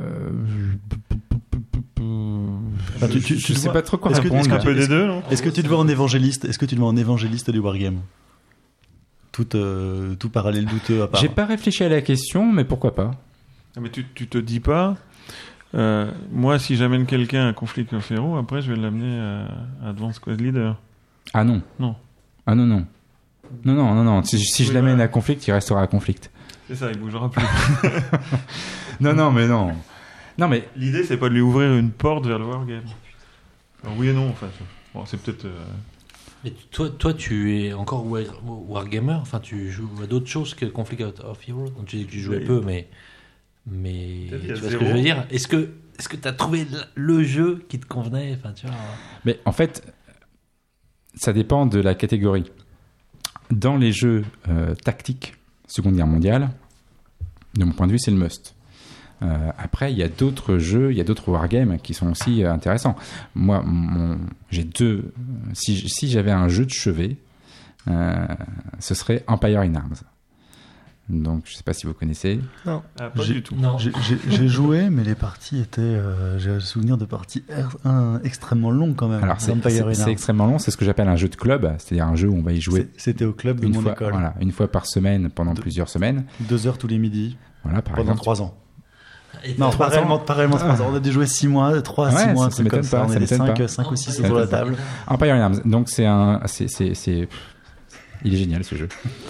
Euh, c'est donc un jeu qui parle de euh, la guerre napoléonienne, où chaque joueur joue une nation. Il y a sept nations, et c'est un jeu à la fois stratégique à zone, avec un fog of war qui est très bien foutu, euh, puisqu'en fait les pions qui représentent les armées, on ne voit que les drapeaux, on ne sait pas exactement la quantité d'hommes, quoi. Et en plus de ça, il y a un système pour les combats qui est absolument génial. En fait, on va, on va, on va choisir euh, une action offensive ou défensive. Par exemple, je vais dire outflank, donc débordement, et en face, le mec il va dire euh, défense en ligne Ah, ou Ça, ça, c'est les règles avancées déjà avec Non, les, non, les non Ah, non, Parce que nous on jouait sans, je crois. Ah non, ça c'est les règles de base pour les combats. Déjà que ça me semblait compliqué. Donc il y a, y un espèce de, il y a un espèce de, de, de- de tension parce que les combats c'est important. Ah, Ce qu'il faut bien comprendre, c'est qu'Empire in Arms, c'est avant tout un jeu de diplo, diplo et il y a aussi de la gestion parce qu'on va construire ses bateaux, ses troupes avec une spirale de construction un peu à la War in Flame si on veut. Et donc du coup, euh, il y a tout un aspect gestion euh, stratégique qui est très fort, mais en plus de ça, il y a des pics de tension quand les batailles arrivent quoi. Voilà. Et donc là, et on joue avec les leaders de l'époque, euh, etc. Donc c'est génial. C'est sans ça que c'est un vrai jeu de club parce que tu peux négocier pendant les deux jours qui te suivent de ton prochain Ouais, tour ouais. avec ton voisin dans un coin d'amphi en train de lui expliquer euh, Exactement. comment tu Et vas je me souviens très très bien de ma première année de sociologie. Parce que on avait un cours en optionnel qui, qui, qui nous intéressait pas du tout. Dans un amphithéâtre, où il y avait une balustrade. Je m'en souviens encore comme c'était hier. Et euh, j'étais à ce moment-là, j'étais, je jouais euh, le français. Et j'avais un, ami à moi qui euh, jouait l'espagnol. et on s'était mis en tête de défaire l'Angleterre. Il faut savoir que c'est un jeu avec des points de victoire, mais si on débarque en Angleterre, c'est le chaos. C'est-à-dire qu'on a gagné tout de suite. et on s'était mis en tête de le faire et on a passé euh, nos séances euh, optionnelles de cours à échafauder les plans et à se dire comment on pouvait faire, etc. etc. Il faut que tu construises plus de bateaux, c'est pas possible, j'ai besoin d'argent. Enfin bon, bref. Ça, ça, oui, les débarquements, tu passes des heures à regarder la mer en te demandant quand est-ce que tu vas t'y aventurer, euh, Voilà. Albéric? Ce jeu-là, euh, vous, enfin, je sais pas, t'as l'air de l'adorer. Il est traduisible et vous pensez peut-être le faire ou, ou c'est un vieux rêve ou un truc? Alors c'était un jeu Avalon Hill. C'est un Avalon Hill. Euh, je- il est plus édité évidemment. Euh, il faudrait que je me retrouve un exemplaire d'ailleurs, un de ces quatre. Mais le problème, c'est qu'effectivement, euh, c'est un jeu de club, quoi. Donc euh, commercialement parlant, c'est un dinosaure. Il, il y aura aucun intérêt à le faire, quoi. Enfin, Mhm. ce serait vraiment pour se faire plaisir, quoi. Mais c'est des jeux qui ont quasiment disparu aujourd'hui. Ce type de jeu euh, de club euh, où c'est annoncé sur la boîte qu'il y en a pour des dizaines d'heures de jeu. Bah, je crois. Hein. Il y a un autre truc comme ça qui s'appelle Europa. C'est la série Europa. Donc c'est du wargame aussi. Euh, et là, je sais qu'on a fait plusieurs campagnes sur le front de l'Est. Donc là, il faut imaginer une table de ping-pong avec euh, la carte donc, de la Russie et des tonnes de piles de pions. Et on faisait ça, on faisait du 4 contre 4 en fait. On était trois pour euh, les groupements opérationnels et un qui s'occupait d'un côté de l'OKV, de l'autre côté de la SAFCA avec la gestion des avions, des renforts et tout ça. Et ça, c'est aussi un jeu de club. Et il y a aussi Longest Day, le débarquement, pareil, même Qui système porte bien son nom. avec un super système tactique. Et voilà. Et tous ces jeux-là, c'est clair que c'est des jeux qui demandent. euh, Enfin, ce sont des jeux de club, quoi. C'est- Moi, moi, vous m'avez vous m'avez appris l'expression, le jeu de club, je connaissais pas. Du coup, du coup, j'ai envie de te poser la question. Toi qui disais être fan de, de l'Afrique euh, et de Wargame, est-ce que tu as eu l'occasion de toucher Campaign for North Africa? Non, Ce jeu est une énigme pour moi depuis des années. parce que. Parce que je crois que c'est un jeu qui prend des... le jeu le plus long de l'histoire, un truc comme ça. Ah bon? Bah, je crois que le micromanagement va jusqu'à choisir la quantité d'eau pour faire cuire les pâtes de tes soldats quand tu joues l'Italie. je crois qu'il y a un truc comme ça, quoi. Non, ça je connais pas. Et donc, pour en revenir à Conflict of Heroes, Oui. alors voilà. Que ce soit Empire in Arms ou Europa, on est quand même sur des grands stratégiques. Enfin, c'est de l'opérationnel stratégique. Euh, Voilà, donc c'est pas comparable au sens avec Conflict of Heroes où là on est sur un jeu tactique. Mhm. Mais néanmoins, on peut retrouver une dimension, euh, enfin comment dirais-je, un intérêt de jeu si on veut, qui fait que euh, au moins c'est réalisable dans un temps donné. quoi. C'est vrai qu'on peut vraiment jouer à Conflict en 2-3 heures. Donc ça c'est intéressant. Ce qui vaut- largement euh, beaucoup de jeux de gestion euh, allemands. euh, Mhm. on fait pas des agricolas de moins de deux heures. Mais en, J'ai- ter- en termes de, de wargame tactique, euh, c'est c'est le niveau juste au-dessus de Mémoire 44 en fait en, en termes de. Tu n'as pas vu la Trick Track TV Non, il, il n'a pas vu la Trick Track TV. Mais non, et non, je, voilà. Ce n'est pas. Enfin, C'est- l'ai. C'est c'est, Ouais. euh, la même échelle que Advanced Squad Leader. Ok. Je ne comparerai pas euh, Conflict of Heroes à Mémoire 44 parce que ce n'est pas comparable. Non, c'est- c'est c'est juste, euh, enfin pour ceux qui ont vu la Track TV, c'est une question que t'as posée, Monsieur Fall. Hmm. Et en fait, euh, il y, y a la notion dans les, les wargames historiques. Et si j'ai bien compris hein, ce que j'ai vu, c'est que euh, toi, tu dis que euh, Mémoire 44, c'est pas un wargame. Enfin, pas au sens. euh, C'est pas. Alors, alors ça, ça peut veut être- pas dire que c'est pas un bon jeu. Hein, mais- Ouais, c'est- c'est- c'est- Si on considère que un wargame est un jeu de guerre, tradu- traduction Oui. stricte, c'est un jeu de Ah ouais. guerre, c'est un wargame.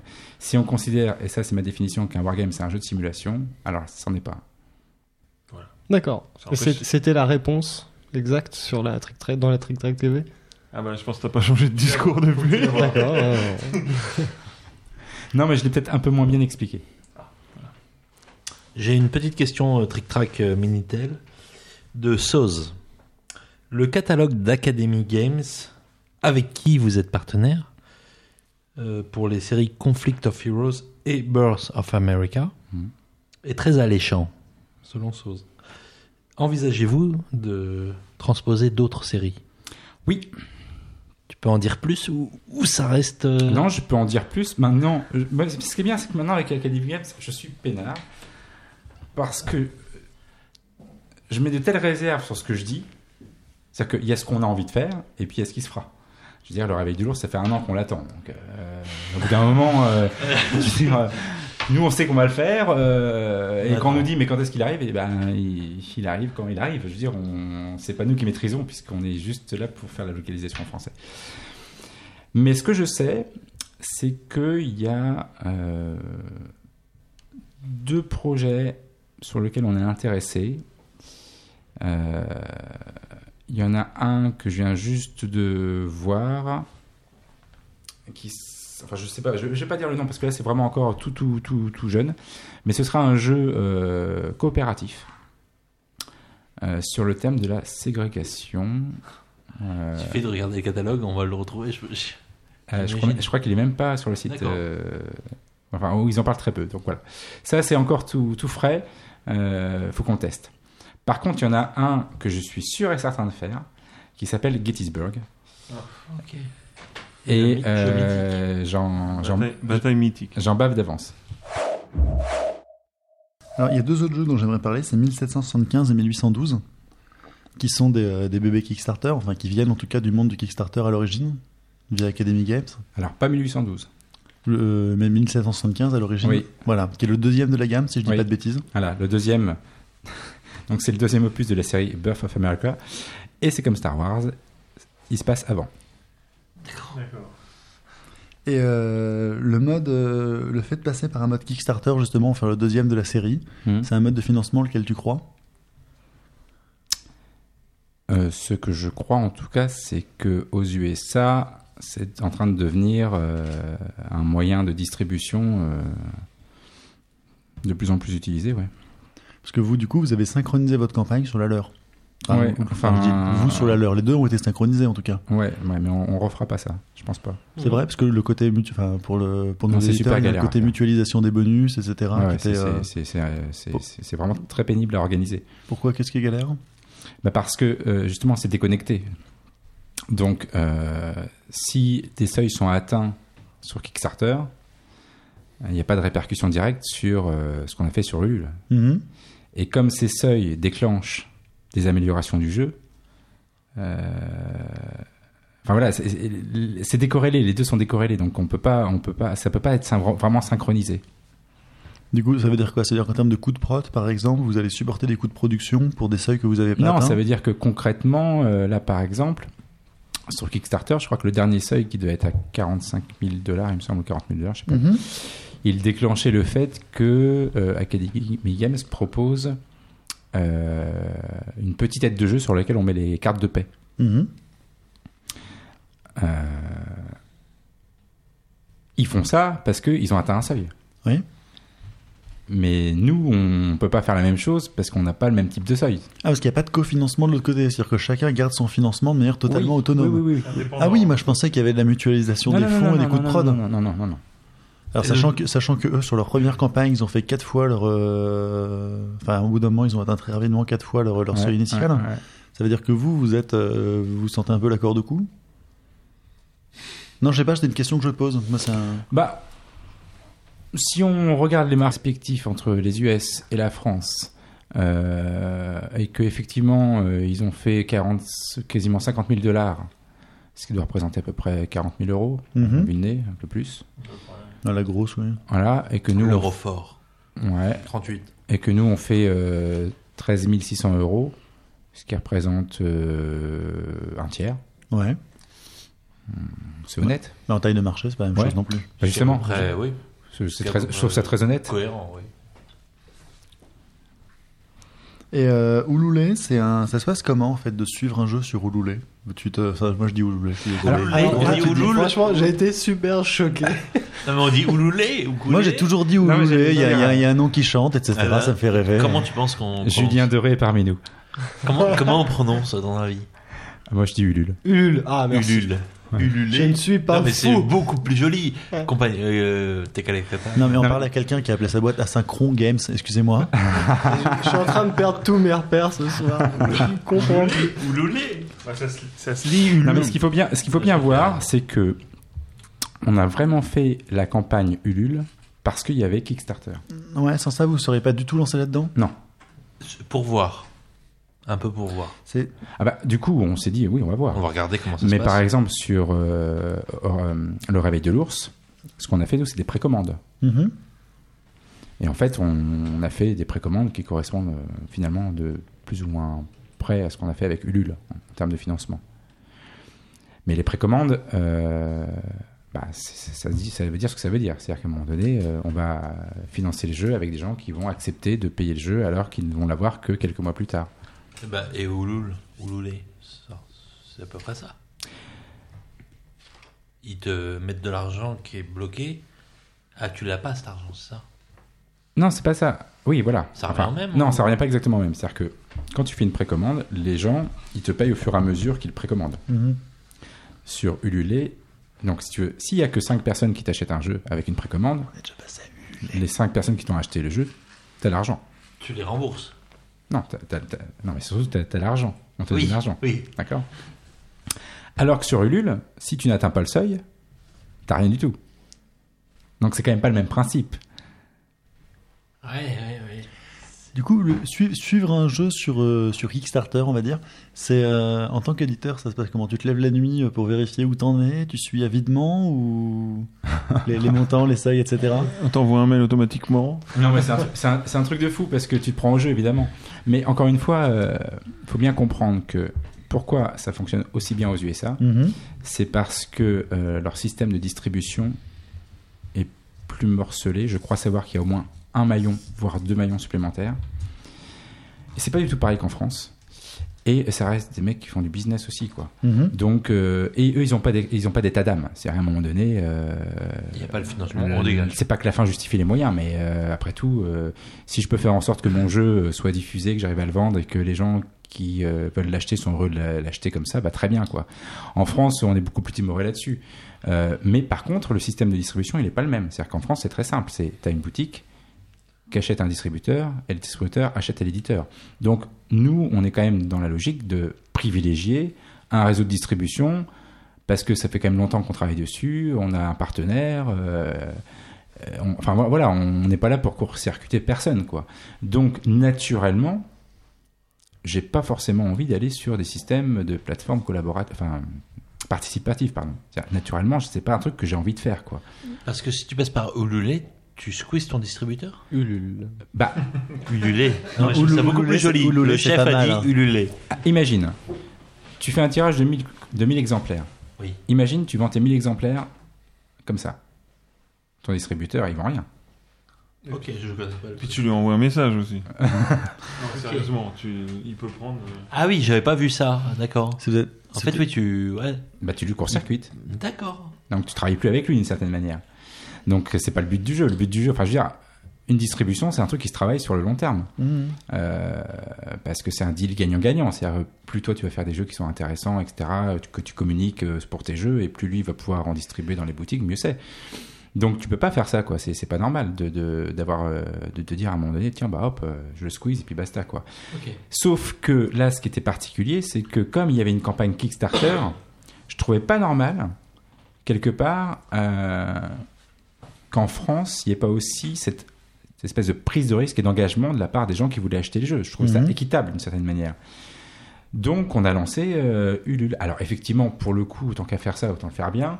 Euh, et, puis, effecti- et puis, effectivement, euh, on, est très content du résultat. Et, euh, et voilà. Euh, et oui, on se prend au jeu. Et oui, c'est vrai que quand tu regardes chaque jour la jauge qui bouge. euh, Ah, tu le fais, donc. Comment? Tu le fais donc. Bah ouais, évidemment. évidemment. Mais, mais tu dis tu le referas pas. Comme ça. Non, ce que je dis, c'est que nous, on, va, privilégier, enfin quand je dis nous, c'est, on va privilégier euh, le travail qu'on mène de fond pour, euh, par rapport à la distribution et les boutiques. Maintenant, euh, si à un moment donné, on a envie de faire un jeu absolument, admettons, et que le distributeur nous dit, oh non, celui-ci, j'y crois pas, patati patata. Bon, bah, on a les coups des franches. C'est clean, je veux dire. euh, Sinon, sinon que ton jeu, tu le produis. Enfin, moi, j'ai surtout l'exemple de la success story Kickstarter, c'est Alien Frontiers, dans lequel tu, tu produis ton jeu indépendamment du distributeur. Sur le distributeur, tu lui présentes le jeu seulement une fois qu'il est fini. Ah, mais non, mais tu lui présentes même pas. Tu vas directement vendre à tes Non, non, clients finaux. Ce que je veux dire par rapport au scénario que tu présentes, tu dis si jamais je veux faire un jeu et que le distributeur me dit moi j'y crois pas. Ouais. Mais tu le sauras seulement une fois que tu as fini ton jeu qu'il y croit pas. Au niveau, Bah de la non. chaîne, au niveau de la chaîne de production. Non, parce que euh, normalement, ce qui se passe, c'est que tu vas voir tes distributeurs avec des prototypes. Donc, tu leur montres les jeux que tu veux faire dans les prochains mois. Et tu peux donc chanter la production d'un jeu parce que les distributeurs sont froids, sont frileux à la réception. Bah, admettons, tu as un prototype, tu, tu dis, voilà, c'est un super jeu, j'ai envie de le faire, etc. Tu vas voir ton distributeur A, il dit non, j'en veux pas. Le B, non, j'en veux pas. Le C, non, j'en veux pas. Tu fais quoi? Tu fais pas ton jeu? Et donc c'est et donc c'est là que pour toi, tu, tu dis que le recours, euh, le recours à Ulule, typiquement, peut se retrouver complètement justifié. Ouais, D'accord. moi je pense. Et pourtant, est-ce que t'as pas l'impression quand tu fais un, un jeu, c'est la question que je voulais poser, d'être pris en otage quelque part par les euh, par les gens? J'avais autant toujours une communauté de joueurs qui, comme toutes les communautés, qui râlent, qui réclament des trucs en plus, en moins. peut-être ces mots quand même pris en otage. Non mais À c'est- la limite, il est pris en otage par Radio des Jeux actuellement, mais non non mais C'est pas métaphorique. oh mais j'arrête ma question, s'il vous plaît pas. enfin moi je, vois- je te vois venir. Ah vas-y termine là. Et donc t'as pas l'impression qu'il y a beaucoup de rollers dans le milieu du jeu Vas-y, vas-y, Pierre, sois pas vexé. Bah, disons que c'est toujours un peu, euh, un peu délicat, euh, effectivement. Euh, là, pour le coup, tu es en prise directe avec les gens, donc euh, et les gens peuvent s'exprimer pour faire leurs remarques, etc. Bon, après, c'est un jeu, hein. euh, faut essayer d'être souple et puis de, de- de répondre aux attentes, quoi. C'est vrai que nous, au départ, on avait demandé un seuil à 8000 euros, qui était vraiment le minimum du, du- du minimum pour euh, pouvoir financer le jeu. Mhm. Euh, et euh, quand on l'a atteint, on s'est dit bon, qu'est-ce qu'on fait quoi? Sachant que en fait, ça ne finançait que très partiellement le jeu. Donc du coup, euh, Très partiellement, ça veut dire quoi? Enfin, Qu'il y, avait toujours un il y avait toujours un investissement de votre part Oui, et que vous fait, comptiez vous rattraper sur les ventes excédentaires des gens qui n'avaient bah, pas. sur le fait que pour le coup, comme on n'avait qu'une petite partie qui était qui était qui allait être vendue euh, au Oh, zut, j'ai un truc dans l'œil. là. Et comme il y avait qu'une petite partie qui allait être vendue euh, aux clients finaux, il restait une partie euh, très significative qui allait être euh, distribuée. D'accord. Et donc, on avait un accord d'ores et déjà avec notre distributeur pour qu'ils nous en prennent une petite partie. Et donc tu disais que tu allais voir des distributeurs avec, euh, avec le, le, le Ulule qui est déjà fait. Est-ce que ça complique ta relation avec eux? De leur dire que tu les as déjà à moitié bypassés en passant par Ulule et que finalement non, non, non, non, non. Parce que justement vous êtes dès le début dans une relation. Enfin, vous avez, c'est un truc que vous avez géré ou c'est, vous y avez pensé après? Ou tu préfères ne pas en parler? Non, non, c'est pas ça. C'est que euh, c'est que c'est ce que j'appelle un cas de force majeur. Mhm. C'est-à-dire que si, si j'avais euh, choisi, j'aurais préféré ne pas faire ça. Maintenant, Kickstarter existe, Academy Games le lance, on décide de faire la même chose sur la plateforme française. Et puis basta, quoi. Euh, encore une fois, euh, voilà, c'est comme ça. C'est pas, euh, voilà, c'est pas une fin en soi, quoi. Bon, maintenant, ce qu'il faut savoir, c'est que Academy Games va très probablement passer quasiment tous ses jeux sur du financement Kickstarter. Mhm. Donc, euh, il est probable que pour certains des jeux, euh, enfin, j'ai oublié de préciser une chose quand même, Mhm.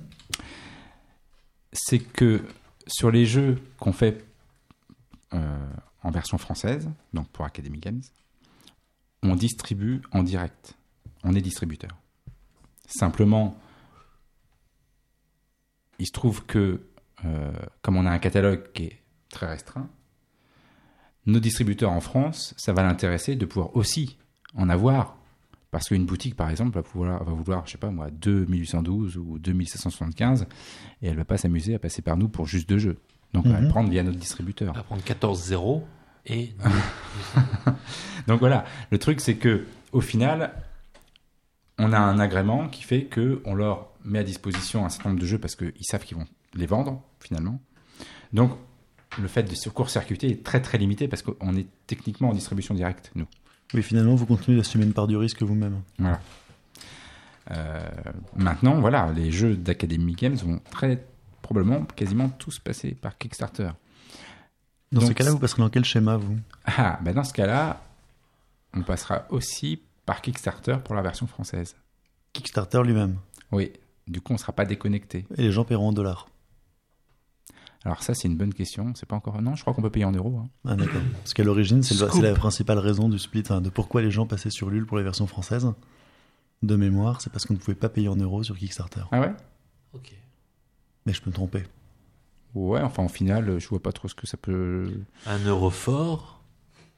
Non, ouais, non, mais il y a ça. Mais euh, si je vois les prix pratiqués, je crois que nous, on vend. euh, on vend 1775 49 euros. Et je crois qu'il est à 75 dollars. Hmm, Ouais, je pense. que c'est 70 ce dollars. dollar. Vu l'euro moi, fort actuellement.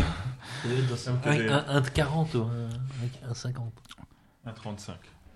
Donc voilà, c'est ce qu'on va faire parce que ce sera plus gérable que. Attends, ce qui est sûr en tout cas, c'est que peut-être que demain, après-demain, on lancera un projet à nous. Ulule, pour les raisons que j'ai évoquées tout à l'heure. Mais par contre, ce qui est clair, c'est que euh, si demain Guadalcanal sort sur Kickstarter aux US, on sera sur Kickstarter entre guillemets géré par Academy Games et simplement on gérera euh, les commandes des jeux français quoi. Tu parles, euh, tu, tu parles à nouveau d'un jeu côté euh, Academy Games. Mm. Est-ce que vous avez d'autres euh, d'autres sources de, de wargames ou de, de jeux de ce type-là? Je sais que dans votre gamme, il y a également évidemment la Venise du Nord et Fief dont on va, euh, dont on va, sur- dont on va reparler après. Mhm. Mais en termes de wargame pur, c'est parce que vous êtes content de ce que vous avez Ou parce que tu trouves, tu trouves rien qui te... Bah, si on est sur du tactique Seconde Guerre mondiale, euh, oui, euh, on a le jeu, donc euh, Mhm. on va pas s'amuser à trouver un autre système. Après, euh, on n'a pas vraiment eu le temps de s'en occuper, en fait. Mais,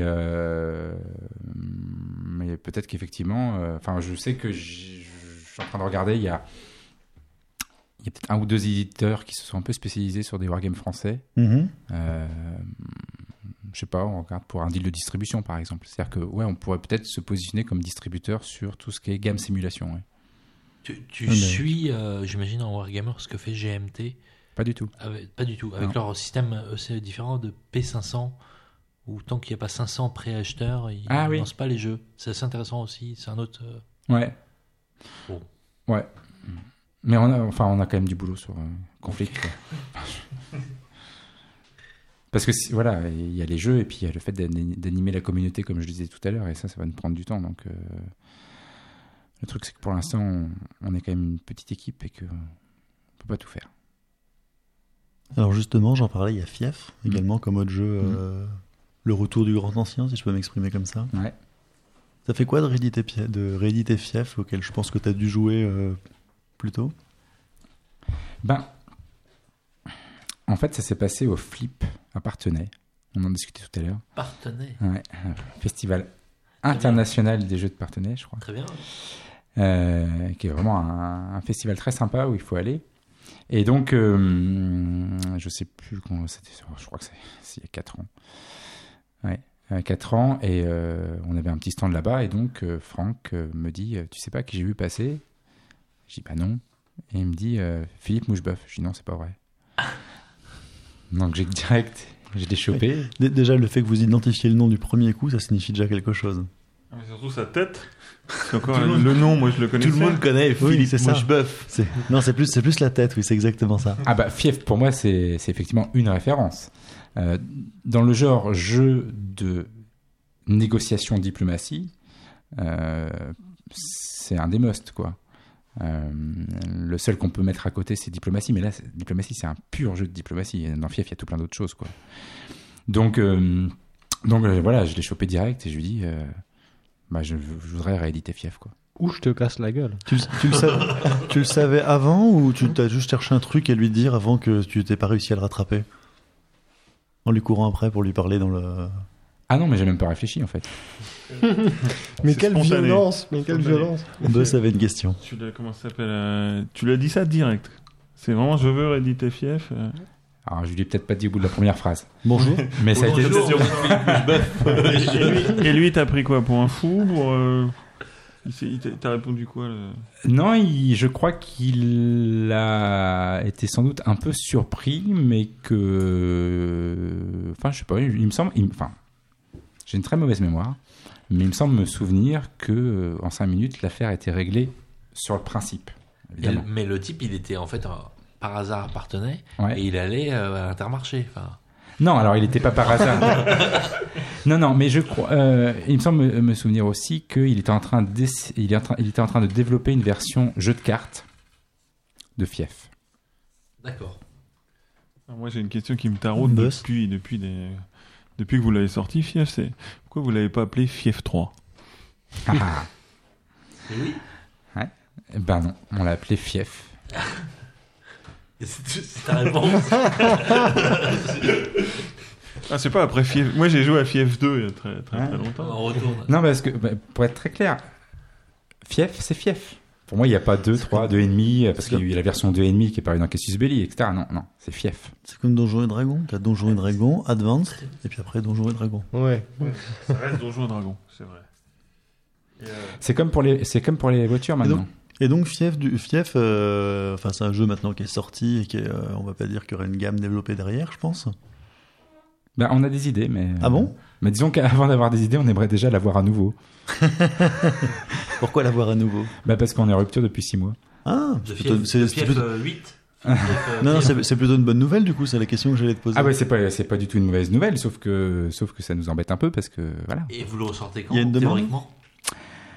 Eh bien- Théoriquement. Eh bien, théoriquement, on a dealé avec Academy Games qui devrait lancer un Kickstarter sur Fief. Scoop. Une question. Mais moi, je dis les trucs, après, euh, ça arrive, ça arrive pas, euh, on verra bien, mais c'est ce qui est prévu en tout cas. Moi, j'ai une question, Boss. j'ai une question Minitel euh, de Seto, euh, alors qui pose pas toujours des questions. euh, Enfin, c'est toujours largement ironique, mais il- Ouais, Il faudrait être sympa avec nos auditeurs parfois. oui. Enfin, excuse-moi, Seto. Euh, il, il dit euh, que pour lui, euh, la réédition de Fief, ça a été un séisme émotionnel, et il, il demande euh, depuis combien de personnes viennent vous voir pour vous demander la réédition de Mare Nostrum? Il est où le bumper Non, mais on vous a, vous a pas parlé d'autre chose comme ça. euh, il y avait- Mare Nostrum, tu y penses Il est où le bumper D'accord. Ok. Alors là, on a un sourire euh, en studio. Ok, Moi, je- je- s'il y avait une- un double sens, je ne l'ai pas vu. hein. Euh, On a parlé aussi de Cryavok. C'est c'est quoi? Je me souviens plus très bien de ça. Cryavok, c'est c'est un, un ouais. wargame. euh, C'était avant Fief, ça ou après? Mais alors, plus, c'est drôle, c'est que c'est C'est Geekman qui doit poser la question, je crois. Ouais. Mais Cryavok, euh, mince, comment il s'appelle l'illustrateur Super connu? Son nom m'échappe. C'est lui qui est à l'origine de la série Cryavok, et notamment sur les illustrations. Bon, ça m'échappe, mais je l'ai vu euh, parce que j'ai réussi à retrouver sa trace, et on a pris rendez-vous, et on s'est vu euh, au festival à Scoop, Paris. scoop. Ah non, c'est pas du tout un scoop. au festival à Paris il y a deux ans, scoops, là. Paris est ludique. Paris est ludique, Ouais. le festival. Ouais, parce que effectivement, j'avais dans l'idée de faire une euh, réédition refonte de a- il y a deux ans. Ah, Ouais. Parce que on a une- alors là, c'est très intéressant. On a une question qui est tombée euh, il y a deux heures de Zebra 3 qui vous demande très simplement allez-vous rééditer Siège? Allez-vous rééditer Croisade Samurai Blades? Alors, c'est pour les Viking Raiders et avec des, entre parenthèses, avec des counters bien épais comme ceux de Con- Conflict of Heroes. En gros, ils veulent euh, fief, Alors, qualité, conflict. Ouais, ouais, euh, alors, donc voilà, donc euh, on a eu ce- ce- cet entretien et en fait, euh, c'est juste pas possible pour des raisons de droit. Ça a l'air d'être une affaire très très compliquée. Cryavok, il y a encore des, des droits? Ben, il y a des propriétés, enfin, j'ai pas bien compris, mais ça semblait compliqué euh, d'imaginer pouvoir refaire ça. Par contre, on envisage, euh, j'ai pas du tout fait les tests, hein, c'est juste une idée que j'ai, peut-être je me dis ça marche. J'envisagerais bien d'adapter le système de Conflict of Heroes pour faire un système générique tactique médiéval. Ah, ça, ça c'est de la news. Ouais, mais euh, c'est juste une idée. hein. Après, faut le faire. Voilà, En fait, tu ferais euh, Cryavok en Conflict of Heroes. si on veut. Pourquoi Et sans l'appeler ça, Cryavok. euh, Ça, c'est du lourd. Ouais. Je sais que j'en ai parlé où veut, que sur l'idée, euh, il trouve ça intéressant. Maintenant, euh, voilà, euh, le truc c'est qu'il faut passer un peu de temps en développement là-dessus, et pour l'instant, on n'en a pas. En fait, vous avez beaucoup d'idées euh, chez Asynchron. Ben euh, ouais, mais c'est bien d'avoir beaucoup d'idées, mais c'est bien aussi de pouvoir les réaliser. Parce que les idées comme ça, juste, et ben avec ça, on mange pas grand-chose. Alors donc à côté de ces jeux, parce que depuis tout à l'heure on parle de, on parle de guerre et de, et de diplomatie, etc. Il y a la Venise du Nord. Oui. Et qu'est-ce que fait la Venise du Nord au milieu de ce... Mais on a aussi un jeu qui s'appelle Les Disciples de Saint-Benoît, qui est prévu, qui Ah. parle de l'évangélis- l'évangélisation de l'Europe. Oui, mais ça aussi c'est une histoire sanglante, c'est bon, ça rentre dans le... Ah. Il y a du sang et des larmes. On y est. Ah, mais il y a toujours un peu de sang et du larme. Non, parce que la Venise du Nord, c'est vraiment un jeu qui est... bah, qui tire un peu sur le jeu de gestion, euh, qui est un peu à part euh, en termes de format, comme tu l'as dit toi-même d'ailleurs. Mais en fait, on a quatre gammes. Tu peux nous les décrire Donc, on a la gamme Black Pocket, Mhm. Les petits Les petits, donc euh, zéro Zéro. Corsair copier-coller.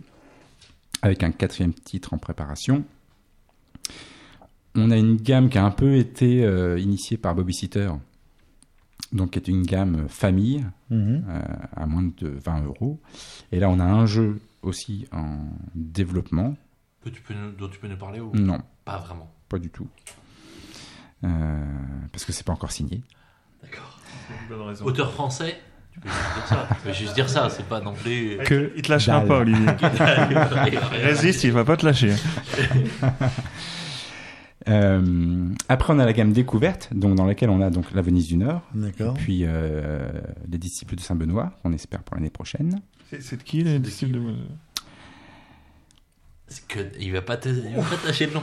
C'est du gros, c'est du Non, gros. non, non, non, pas du tout. C'est, c'est, c'est un, un tout jeune auteur qui a fait, euh, à ma connaissance, que ça. Et, et vous y croyez fort. et c'est, bah, c'est juste un travail assez impressionnant ouais, pour, euh, pour quelqu'un qui doit avoir 20 ou 21 ans.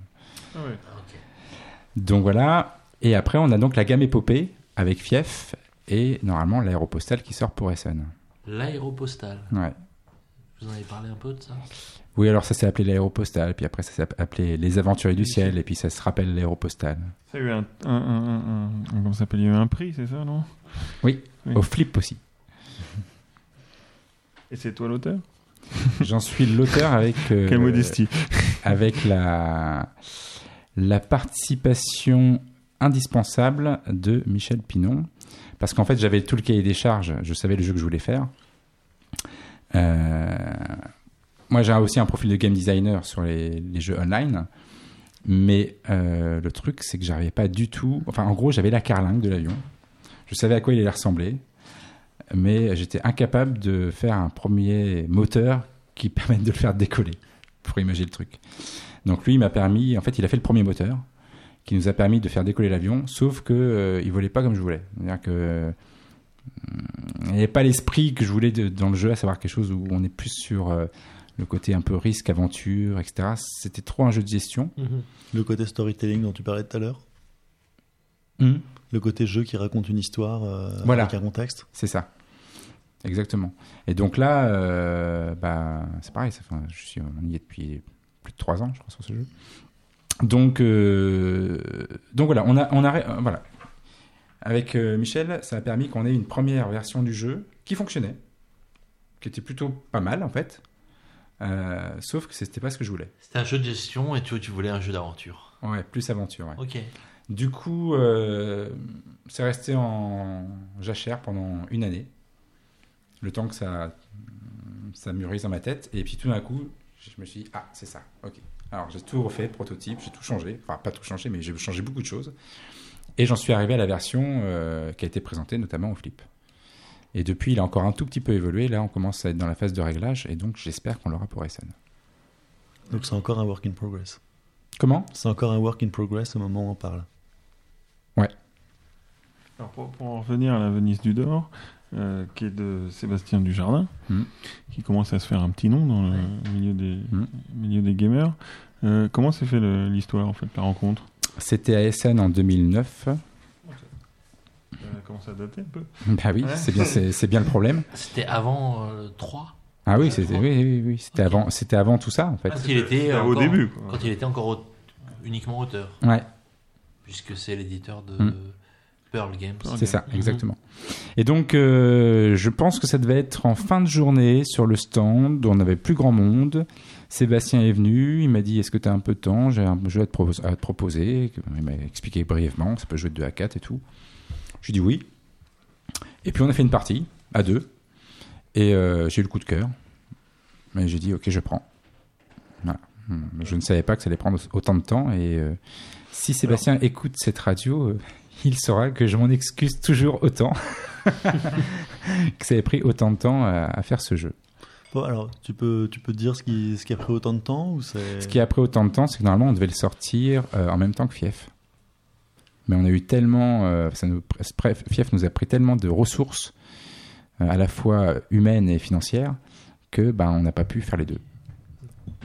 C'est- pas, c'est pas courant, en fait. Le... Et ce jeu-là est sorti après que Pearl Game a été, euh, a été créé. Je l'ai signé avant Et tu l'as signé avant et il est sorti après. C'est c'est- après, C'est ouais. marrant comme histoire, c'est assez peu courant, en fait. Ouais, bah, je- puis Bon, le hasard, et hein. puis et puis et puis c'est une histoire euh, quelque part. euh, c'est bien qu'elle soit singulière parce que c'est pas top. Quoi. Enfin, je veux dire, c'est Enfin voilà, on est vraiment embêté d'avoir dû euh, attendre autant de temps pour sortir la Venise. Quoi. Au final, vous en êtes contents, tous. Oui, mais on se dit que si on l'avait sorti il y a un an, euh, peut-être que l'eau aurait moins coulé sous les ponts et peut-être qu'il aurait, il aurait pu se démarquer un peu plus qu'il ne se Il démarque. aurait eu un meilleur destin commercial. Ouais. Là, Ouais. il... ça cartonne pas. Ça cartonne pas. Enfin, Ça, se ouais. vend, c'est bien. euh, Mais et ça- puis le jeu est bien. Il a plutôt, en plus, il- les retours sont bons, c'est pas le problème. Mais il y a eu une telle, euh, une telle euh, concurrence avec de très très bons jeux à Essen. Tu penses à quoi comme jeu euh, en concurrence? Bah, en concurrence, euh, je pense pas à une concurrence directe. Je dis juste qu'il y a eu beaucoup, de, il y a eu beaucoup de sorties de très très bonne qualité, quoi. D'accord.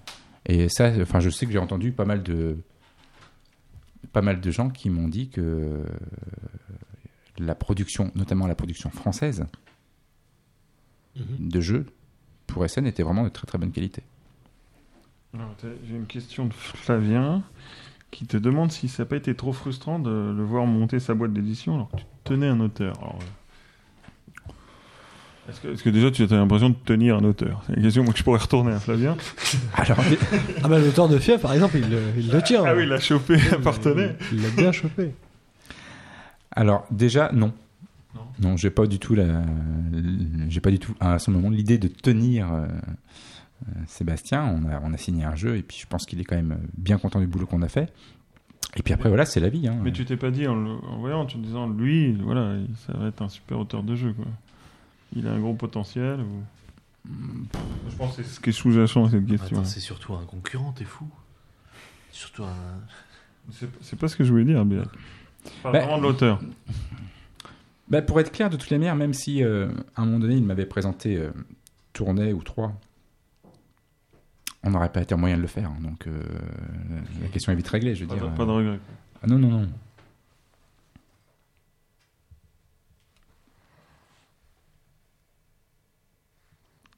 Et donc, enfin, je pense qu'on a fait le tour sur la partie jeux de société, etc. Sur la partie, euh, enfin, à part si tu veux, euh, si quelqu'un veut revenir dessus, je sais pas. Et donc, du coup, sur l'autre partie, la partie euh, jeux numériques, moi, il y a un truc qui m'a beaucoup euh, impressionné en préparant cette émission, et je dois dire que tu es la première personne qu'on qu'on reçoit qui m'a impressionné pour ça, c'est que vous êtes membre du cluster des métiers du jeu vidéo des Pays de la Loire. Waouh Est-ce que tu souhaites nous en parler? Bah, en fait, Atlan Games. C'est ça? Ah, mais je sais pas, moi j'ai vu le site du- des clusters du, du jeu vidéo Pays. Games. Ça doit être Atlan Games. Euh, ouais, bah ouais, c'est une initiative qui a été euh, lancée il y a quelques années et qui consiste à fédérer euh, des studios euh, dans le cadre d'une région pour euh, mutualiser certains moyens. Et donc voilà, il y a, il y a- il y a Paris Games, il y a. Je les connais pas de nom, mais en gros, tu en as 5 ou 6 en France, peut-être même 6 ou 7, qui fédèrent chacune des grosses régions. Quoi. Et donc faire partie de ce cluster pour vous, c'est quoi? C'est de la visibilité? C'est qu'il existe un, il y a un milieu des, des créateurs de. Bah, Alors, ça permet effectivement de, de pouvoir avoir accès à, à des choses comme euh, un salon à San Francisco qui s'appelle la Gameco. Enfin, il y a aussi euh, la Gameco à Paris d'ailleurs. Donc ça permet d'avoir des aides pour aller à ce type de salon, pour démarcher et trouver des nouveaux clients. Donc vous, vous êtes dans une démarche. Je disais qu'au départ, votre votre ambition, c'était de financer les jeux de plateau sur la base des sur la base des jeux vidéo, enfin des jeux que des jeux vidéo. Ça, c'était l'idée au départ. Mais donc et aujourd'hui, Aujourd'hui, c'est très simple. Euh, Aujourd'hui, c'est que les jeux de société doivent s'autofinancer et que euh, la partie prestation doit permettre de dégager du cash pour faire les projets qui nous intéressent. Et, si possible, des projets online. et la et donc le- vous avez une spécialité sur le temps asynchrone. Il y a un savoir-faire, il y a un savoir-faire. part- Enfin, vous faites quoi pour vos clients exactement? C'est purement du dev ou c'est du Vous avez aussi une part de conseil dans le. On fait tout. Donc euh, on peut tout faire. C'est-à-dire qu'on peut juste, euh, enfin, on peut tout faire. On peut partir du game concept, euh, on peut faire le game design, et puis après le développement et le graphisme, soit en interne, soit en passant par des freelances ou des illustrateurs, suivant les besoins. Et transposer des transposer des jeux de plateau en mode en mode jeu online, c'est une idée qui vous a déjà effleuré Tu parles tu parles notamment des jeux de diplo. Ben, on aimerait bien faire, euh, on aimerait bien faire 1812, 1775. Et Les, les- les gros jeux de club, là, ça serait pas un truc faisable? Alors ça, pour le coup, il y aurait un sens à le faire. Justement, oui. Il y aurait un coût. Euh, Enfin, il y aurait, pardon, il y aurait un sens. Il y aura Après, un coup sans doute aussi. Oui, non, il y aurait, il y aurait- aurait un coût euh, conséquent. Il y aurait un sens à le faire Parce que le problème du jeu de club, entre guillemets, moi je me souviens quand même qu'on avait, à un moment donné, dans un club, une armoire, et au-dessus de l'armoire, il y avait donc. euh, Enfin, c'est une armoire qui avait. Qui n'allait pas jusqu'au plafond. Donc l'armoire avait un toit. Et donc, euh, on prenait notre plateau euh, du Wargame, Vous posiez, et on le levait et on le posait au-dessus de l'armoire. mais si jamais quelqu'un avait touché au. A priori, ça, craignait- ça, ça- ça craignait pas grand-chose. Donc effectivement, dématérialiser un jeu, ça permet d'éviter tout ça. Ça permet de garder les positions. Enfin, il y a- il y a plein d'avantages à ça. Reste quand même le mode de jeu. C'est-à-dire que euh, si tu le traites en asynchrone, ça peut s'avérer très très long. Suivant, suivant la façon dont le jeu est, enfin le gameplay est, mis en place, quoi. Par exemple, si c'est un gameplay euh, old school, à savoir euh, le joueur A fait tout, puis le joueur B fait tout, et c'est la fin du tour, pourquoi pas Mais euh, par exemple, voilà, faire ça pour des jeux comme, je sais pas moi, comme Empire in Arms, ça me semble juste irréalisable. C'est-à-dire qu'il faut donné passer en temps réel. Mais c'est un peu la question, c'est-à-dire que d'un côté, tu as, un style de jeu qui est adapté à la, la partie jeu de plateau, et est-ce que tu n'as pas trouvé un autre mode de jeu pour l'adapter? Enfin, tu n'aurais pas trouvé un autre mode de jeu pour passer sur ce type de jeu, euh, de jeu en asynchrone? Soit en réduisant les interactions entre les tours, ou je... Non, t'es obligé de passer en temps réel, je pense. T'as pas le choix. Sinon, c'est trop long. C'est clair que si jamais le mec met trois jours, de, met trois jours à te répondre, et quand il est en face de toi, vous mettez six mois à jouer, ça complique Oui, un puis là, tu parles de, de deux joueurs. Oui, bien sûr. Mais si t'as une partie à 5 ou 6 joueurs, ça devient l'enfer. Est-ce que tu as joué au, au jeu par correspondance hein Ouais. Tu as joué à ça Ah oui, Où tu envoyais ton courrier c'était énorme. Tu peux nous raconter un petit peu? Je sais plus lequel j'ai fait, mais. Euh... Est-ce que ça a l'air complètement Finoldin Games. Il y avait une société qui s'appelait Finoldin Games et ils en faisaient quelques-uns. J'en ai joué à un. C'était un jeu sur la Seconde Guerre mondiale. Euh, voilà, avec des systèmes d'ordre, tu as des unités, tu construis des unités, tu te déplaces. Bon, j'ai presque envie de dire que le système de jeu en lui-même était pas, c'était pas Mais transcendant. Les parties ne se ter- se terminent jamais. Ah ouais, mais c'est pas ça. Ce qui, ce qui était excellent, c'est quand tu recevais ta lettre D'accord. Quel résultat avec les résultats. Et là, tu avais une petite C'est mieux que le bac, quoi. T'avais, t'avais une, petite, un petit, une petite tension qui, qui se créait là, c'était chouette. Mais quelque part, c'est les ancêtres du jeu en PHP où tu fais ton interaction, où la Tout machine te dit ce que ça a donné. Tout à fait. Et du coup, quand tu passes, euh, enfin, aujourd'hui, quand euh, la technologie de navigateur, notamment autant mobile que, que fixe, permet de plus en plus de choses, est-ce que c'est pas au dépend du moteur de jeu ou de la ou de ce qu'il y a dans le- de ce qui fait le cœur du jeu? Hum, Je sais pas. Enfin, quelque chose qui est plus centré finalement sur les possibilités graphiques ou visuelles du jeu que, que le fait d'avoir des règles vraiment développées Bah, et un jeu vraiment immersif. Bah moi, je peux, enfin voilà, il y a une surenchère technologique. euh, C'est pas pour autant que le jeu est meilleur, quoi. Enfin, euh, je déconnecte le gameplay du de l'aspect technologique. quoi. Il y a des cycles, hein, souvent, quand de nouveaux outils se mettent en place, euh, il y a un temps d'adaptation qui, qui a tendance à appauvrir un peu le game design sur certains jeux. Parce qu'on va se concentrer sur euh, justement l'exploitation des outils. Et puis au bout Oui. d'un moment, le game design revient à la charge parce que les outils sont maîtrisés. Alors, euh, enfin, ça dépend parce que. euh, comment dire ça? Je parlerai pas dans ce cas-là de, de game design, mais de profondeur du jeu. C'est-à-dire que là, ce que les gens souhaitent, c'est un jeu où euh, finalement il n'y ait pas d'effort à faire. C'est-à-dire qu'il n'y a pas de règles à apprendre. Enfin, c'est le principe de tous les jeux sur Facebook. Il n'y a pas de règles au sens où on est tout de suite guidé par un tutoriel qui nous limite euh, pendant les peut-être je sais pas les dix premières minutes ou le premier quart d'heure où tu joues, c'est pas toi qui joues. On te dit ce que tu dois faire. quoi. Oui, t'as un ça, pop-up. ça te fait, ça te un pop-up et tu fais comme le pop-up Voilà. dit. Ça, tu en penses quoi? Ah, bah, je- j'en pense. euh, ça, c'est pas, c'est pas ma tasse de thé, mais euh, voilà. c'est- Après, euh, ça marche. Enfin, ça, ça a l'air de marcher. Non, ce que je veux simplement dire, c'est que le goût de l'effort n'est pas à la mode. Donc, Oh, C'est cinglant. Il a raison. C'est cinglant. Non, mais- Écoute, Buzz, parce que toi. ça- donc du coup, forcément, euh, dès qu'on te propose un jeu un peu exigeant avec de la profondeur, bah, on va tout de suite plutôt s'attaquer à un marché de niche parce que euh, voilà, le joueur lambda, il a, enfin, ça se voit très bien. Je veux dire, maintenant, euh, quand nous on essaie de faire en sorte de condenser Fief en 3 heures, Alors que le marché attend des jeux, des jeux qui jouent en une heure. euh, Ah, déjà 3 heures, les gens, les Voilà. gens ils- waouh Donc voilà, on veut tout tout de suite et sans effort. Enfin, le marché, ça, ça dépend de quel marché on parle. Encore une fois, si l'ambition c'est de toucher le grand public, euh, effectivement, on va plutôt aller vers des jeux qui sont euh, où il n'y a pas de, il y a pas de tampon entre le, le fait de vouloir y jouer et le fait d'y jouer effectivement. Il n'y a pas de, de, de- de phase d'apprentissage longue. Double. Voilà. Double. Bah, donc- double, j'ai mis du 30 temps. secondes. Euh, Ah, mais tu restes nul, mais. Oui, bah oui. Et donc voilà, tout ça pour dire que sur les jeux, euh, les jeux online, enfin, c'est, c'est, euh, je pense que la plupart, enfin, ce qui s'est quand même beaucoup vu, c'est que la technologie euh, était au détriment de la profondeur de jeu. Je dis pas, et c'est pour ça que je fais une distinction. Je dis pas que le gameplay n'est pas intéressant. Il peut y avoir un jeu qui, qui n'a pas de, de- de profondeur, mais pour le coup qui est quand même intéressant. Là, c'est Mais- le marketing qui rentre en. Voilà, mais le fait que les. Enfin, en gros, on se dit, bah, si on arrive à bluffer les gens, parce que du coup, technologiquement, on est en, on se sent euh, en, en pleine immersion avec de la 3D, des effets dans tous les sens. Mais après, après tout, s'il n'y a pas une grande profondeur, mais qu'on s'éclate parce que euh, c'est simple et puis c'est fun, tant mieux. Je veux dire, voilà. Ouais, mais c'est des, c'est des jeux pour des non-joueurs en fait, donc c'est. Principe de des-.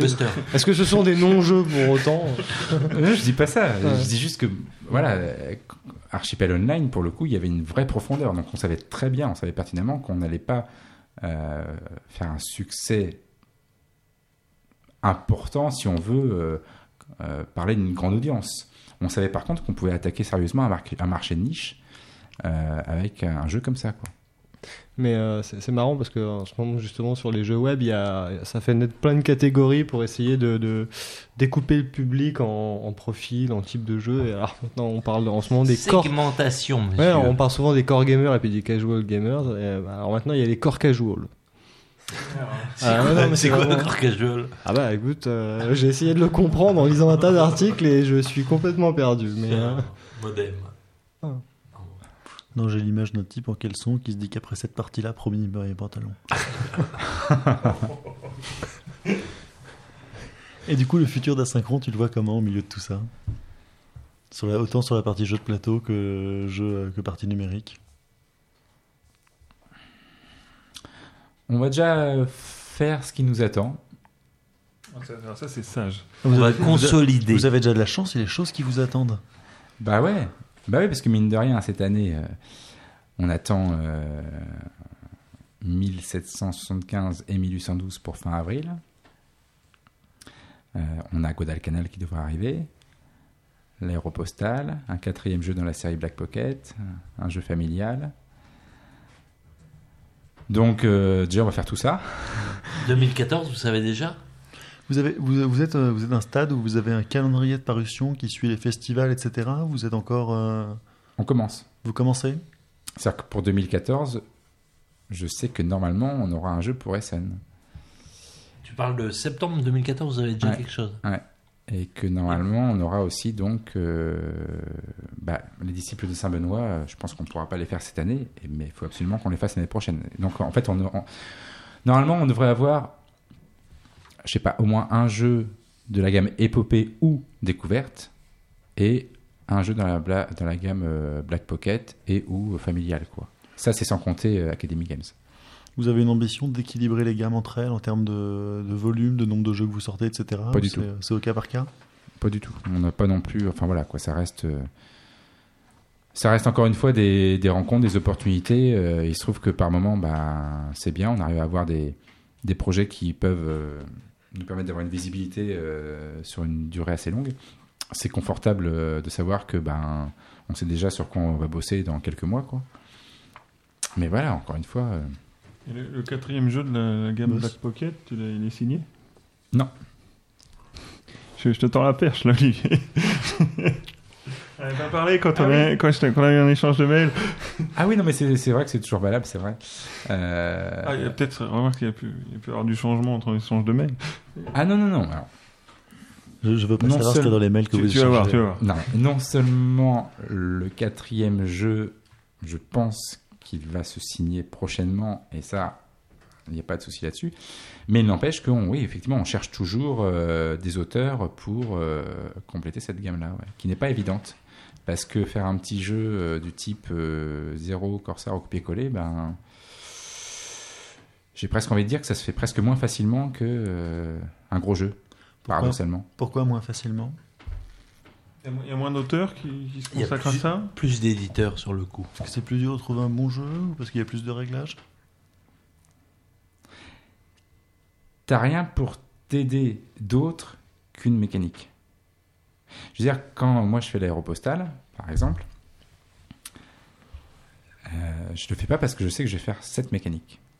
Je sais que tu vas parler de Saint-Exupéry et Voilà. Je sais que je vais raconter une histoire et euh, je sais que je veux que ça ressemble à telle chose. Mais sur la mécanique, j'avais du mal. Là, t'as que la mécanique. C'est-à-dire, c'est que finalement des probas. euh, Ils en forment. ouais. Dans Voilà. un- ouais. Et ça, je trouve ça super compliqué à faire. Je trouve que c'est un vrai exercice de style. Et chez, chez euh, tout ce qui est sorti ces dernières années, il y a, il y a des choses qui t'ont marqué dans ce type de jeu? Chez des concurrents, enfin chez, chez des confrères? Il y a des, des jeux, tu vois. Des trucs, euh, paf, tu dis waouh, ça c'est fort. Il y a, il y a un jeu que j'ai vraiment bien aimé. Euh, je suis pas trop jeu abstrait, mais c'est un jeu que j'ai bien aimé, surtout. Enfin, j'ai bien aimé la mécanique et puis son design m'a fait vraiment. euh, je trouvais ça très chouette. C'est Hive. Hmm. Hive, Hive. avec les insectes. Ouais. Ouais. Je trouve ça c'est vraiment euh, très sympa. Ah, Ça reste un jeu où on essaie de se capturer mutuellement et où on se met sur la gueule. Ouais, enfin. euh, Dans le sang et les Pour- larmes. Pour moi, on est déjà Et dans d'insectes. jeu un petit, un petit peu balèze. Enfin, pas balèze, mais. non, c'est un petit jeu abstrait. euh, Ouais, enfin, ça dure pas 5 minutes. Encore ça. Pas méchant. Ah, Euh, bon, tu, tu, tu, c'est- ça en 5 minutes. Non, mais tu dis. C'est plutôt style jeu de dames en schématisant. Mais euh, ta question, c'était de savoir s'il y avait un truc qui. Non, s'il y avait des choses qui t'avaient plu dans le genre, dans le style jeu un petit peu court. Bah ouais, Ça. zéro. Dans les... Quand vous parlez des jeux que vous faites, il y a, y aujourd'hui de la partie donc, euh, qui vient d'Academic Games qui est en import, Mm. plus euh, des jeux comme Zero qui ont déjà une, une demi-vie, un Mm. un tiers de vie Hmm. auparavant. Mm. Est-ce que vous, tu te vois plus vous orienter vers des créations originales, enfin aller chercher des auteurs et les, comme tu disais, tout faire de A à Z, from scratch? Ou est-ce que c'est un côté sécurisant de prendre des jeux, ou est-ce que c'est un côté, euh, une ambition d'importer des jeux qui vous ont plu, de prendre des jeux qui préexistent? Tu, tu te vois comment demain? Grand découvreur de talent ou importateur de, de gros coups de cœur que tu veux faire découvrir? Tout. Tout? Les, les deux, mon capitaine. Tout, encore une fois, c'est encore euh, en fonction des opportunités. Là, ce qu'on a vu, par exemple, ce que je n'ai pas trop eu le temps de faire euh, à, à SN, c'est que euh, ça me dirait bien l'année prochaine à SN de regarder un peu plus, de prendre un peu plus de temps pour euh, identifier des jeux euh, qui peuvent venir d'un peu partout dans le monde et dans un premier temps proposer simplement euh, non pas une version pure francophone mais euh, une traduction propre de la règle et puis euh, les vendre en import justement. Euh, là j'ai quelques jeux à SN que j'ai vus qui me tentaient bien mais voilà j'ai pas eu le temps de, de- de creuser ça mais ça ça me plairait bien ouais. Et fi- finalement, avec la- l'argent, ce qui manque le plus chez un éditeur, c'est le temps. Mm, Ouais, je- ouais, bah oui, parce que, ce, qu'on- ce que ce que les gens peut-être ne perçoivent pas, c'est que effectivement, faut être passionné pour faire ce métier-là, dans la mesure où euh, si on comptait vraiment tout le temps qu'on passe, je crois que, enfin, je sais pas s'il y en a un seul qui serait capable de dire s'il est vraiment rentable en fait. Voilà. Ouais. Ah ouais. Et t'as l'impression d'être éditeur tout le temps? Car, euh, Bah, euh, non mais je veux genre, dire, ton cerveau, il bouillonne tout le temps ou- Ouais, bah, de toute façon, il bouillonne tout le temps dans la mesure où tu es capitaine d'entreprise, euh, tu penses toujours à plein de trucs, ça c'est évident. Non, mais je veux dire, ne serait-ce que le temps de test. Le temps de test d'un jeu, euh, c'est incommensurable, quoi. Si tu le valorises au, temps horaire, euh, enfin, vaut mieux pas y penser, quoi. Attention.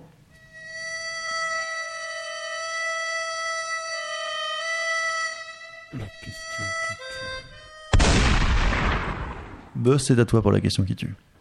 Alors mon cher Olivier, j'ai bien réfléchi, j'ai bien réfléchi. Parce que alors faut savoir que la question qui tue, c'est quelque chose qui, euh, qui vient au cours de l'émission. hein. J'y pense pas bien avant. Et la, la question moi qui me taraude depuis tout à l'heure, est-ce que tu penses pas que les joueurs de gestion du jeu à l'allemand, là, un peu comme, euh, comme Pierre, ouais, ici présent, tu trouves pas que c'est un peu des chochottes hein, qui, Ah, voilà. avec, avec leur cube en bois, alors que c'est tellement bon de pouvoir se foutre sur la gueule?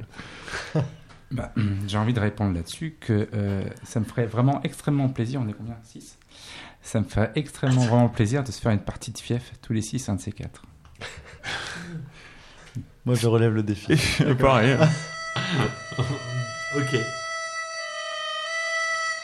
La question Voilà, on remercie très fortement David pour son jingle. Merci David. Merci David. Merci David. C'était donc la radio des jeux avec Olivier d'Asynchron. Avec un petit peu de chance, si tout s'est bien passé, vous écoutez cette émission juste avant le Salon des Jeux de Cannes. Donc n'oubliez pas le tournoi de Conflict of Heroes. Nous, on revient le mois prochain normalement avec euh, Charles Chevalier. On a signé? C'est ça, oui, Charles On Chevalier. a signé Charles Chevalier à cette Hélène. Donc, il va nous euh, expliquer ce que c'est acétylène. Il va, il va nous, je crois que c'est de la chimie. Enfin, il va, il va nous expliquer, euh, il va nous parler de lui, de, de sa vie, de son Bah ouais, œuvre. c'est- c'est c'est- c'est comme ça un auteur qu'on entend parler, donc c'est sympa. En attendant, retrouvez-nous sur Facebook, sur euh, dans, dans, dans, dans l'email, euh, la radio des jeux à gmail.com. Et à bientôt. Merci beaucoup. Merci à tous. Salut. La radio des jeux. Radio c'est des jeux, c'est la radio des jeux. Radio des jeux. You're listening to the Board Game Radio. Ok. Bah, j'écoute la radio des jeux. Et toi, qu'est-ce que t'écoutes? J'adore le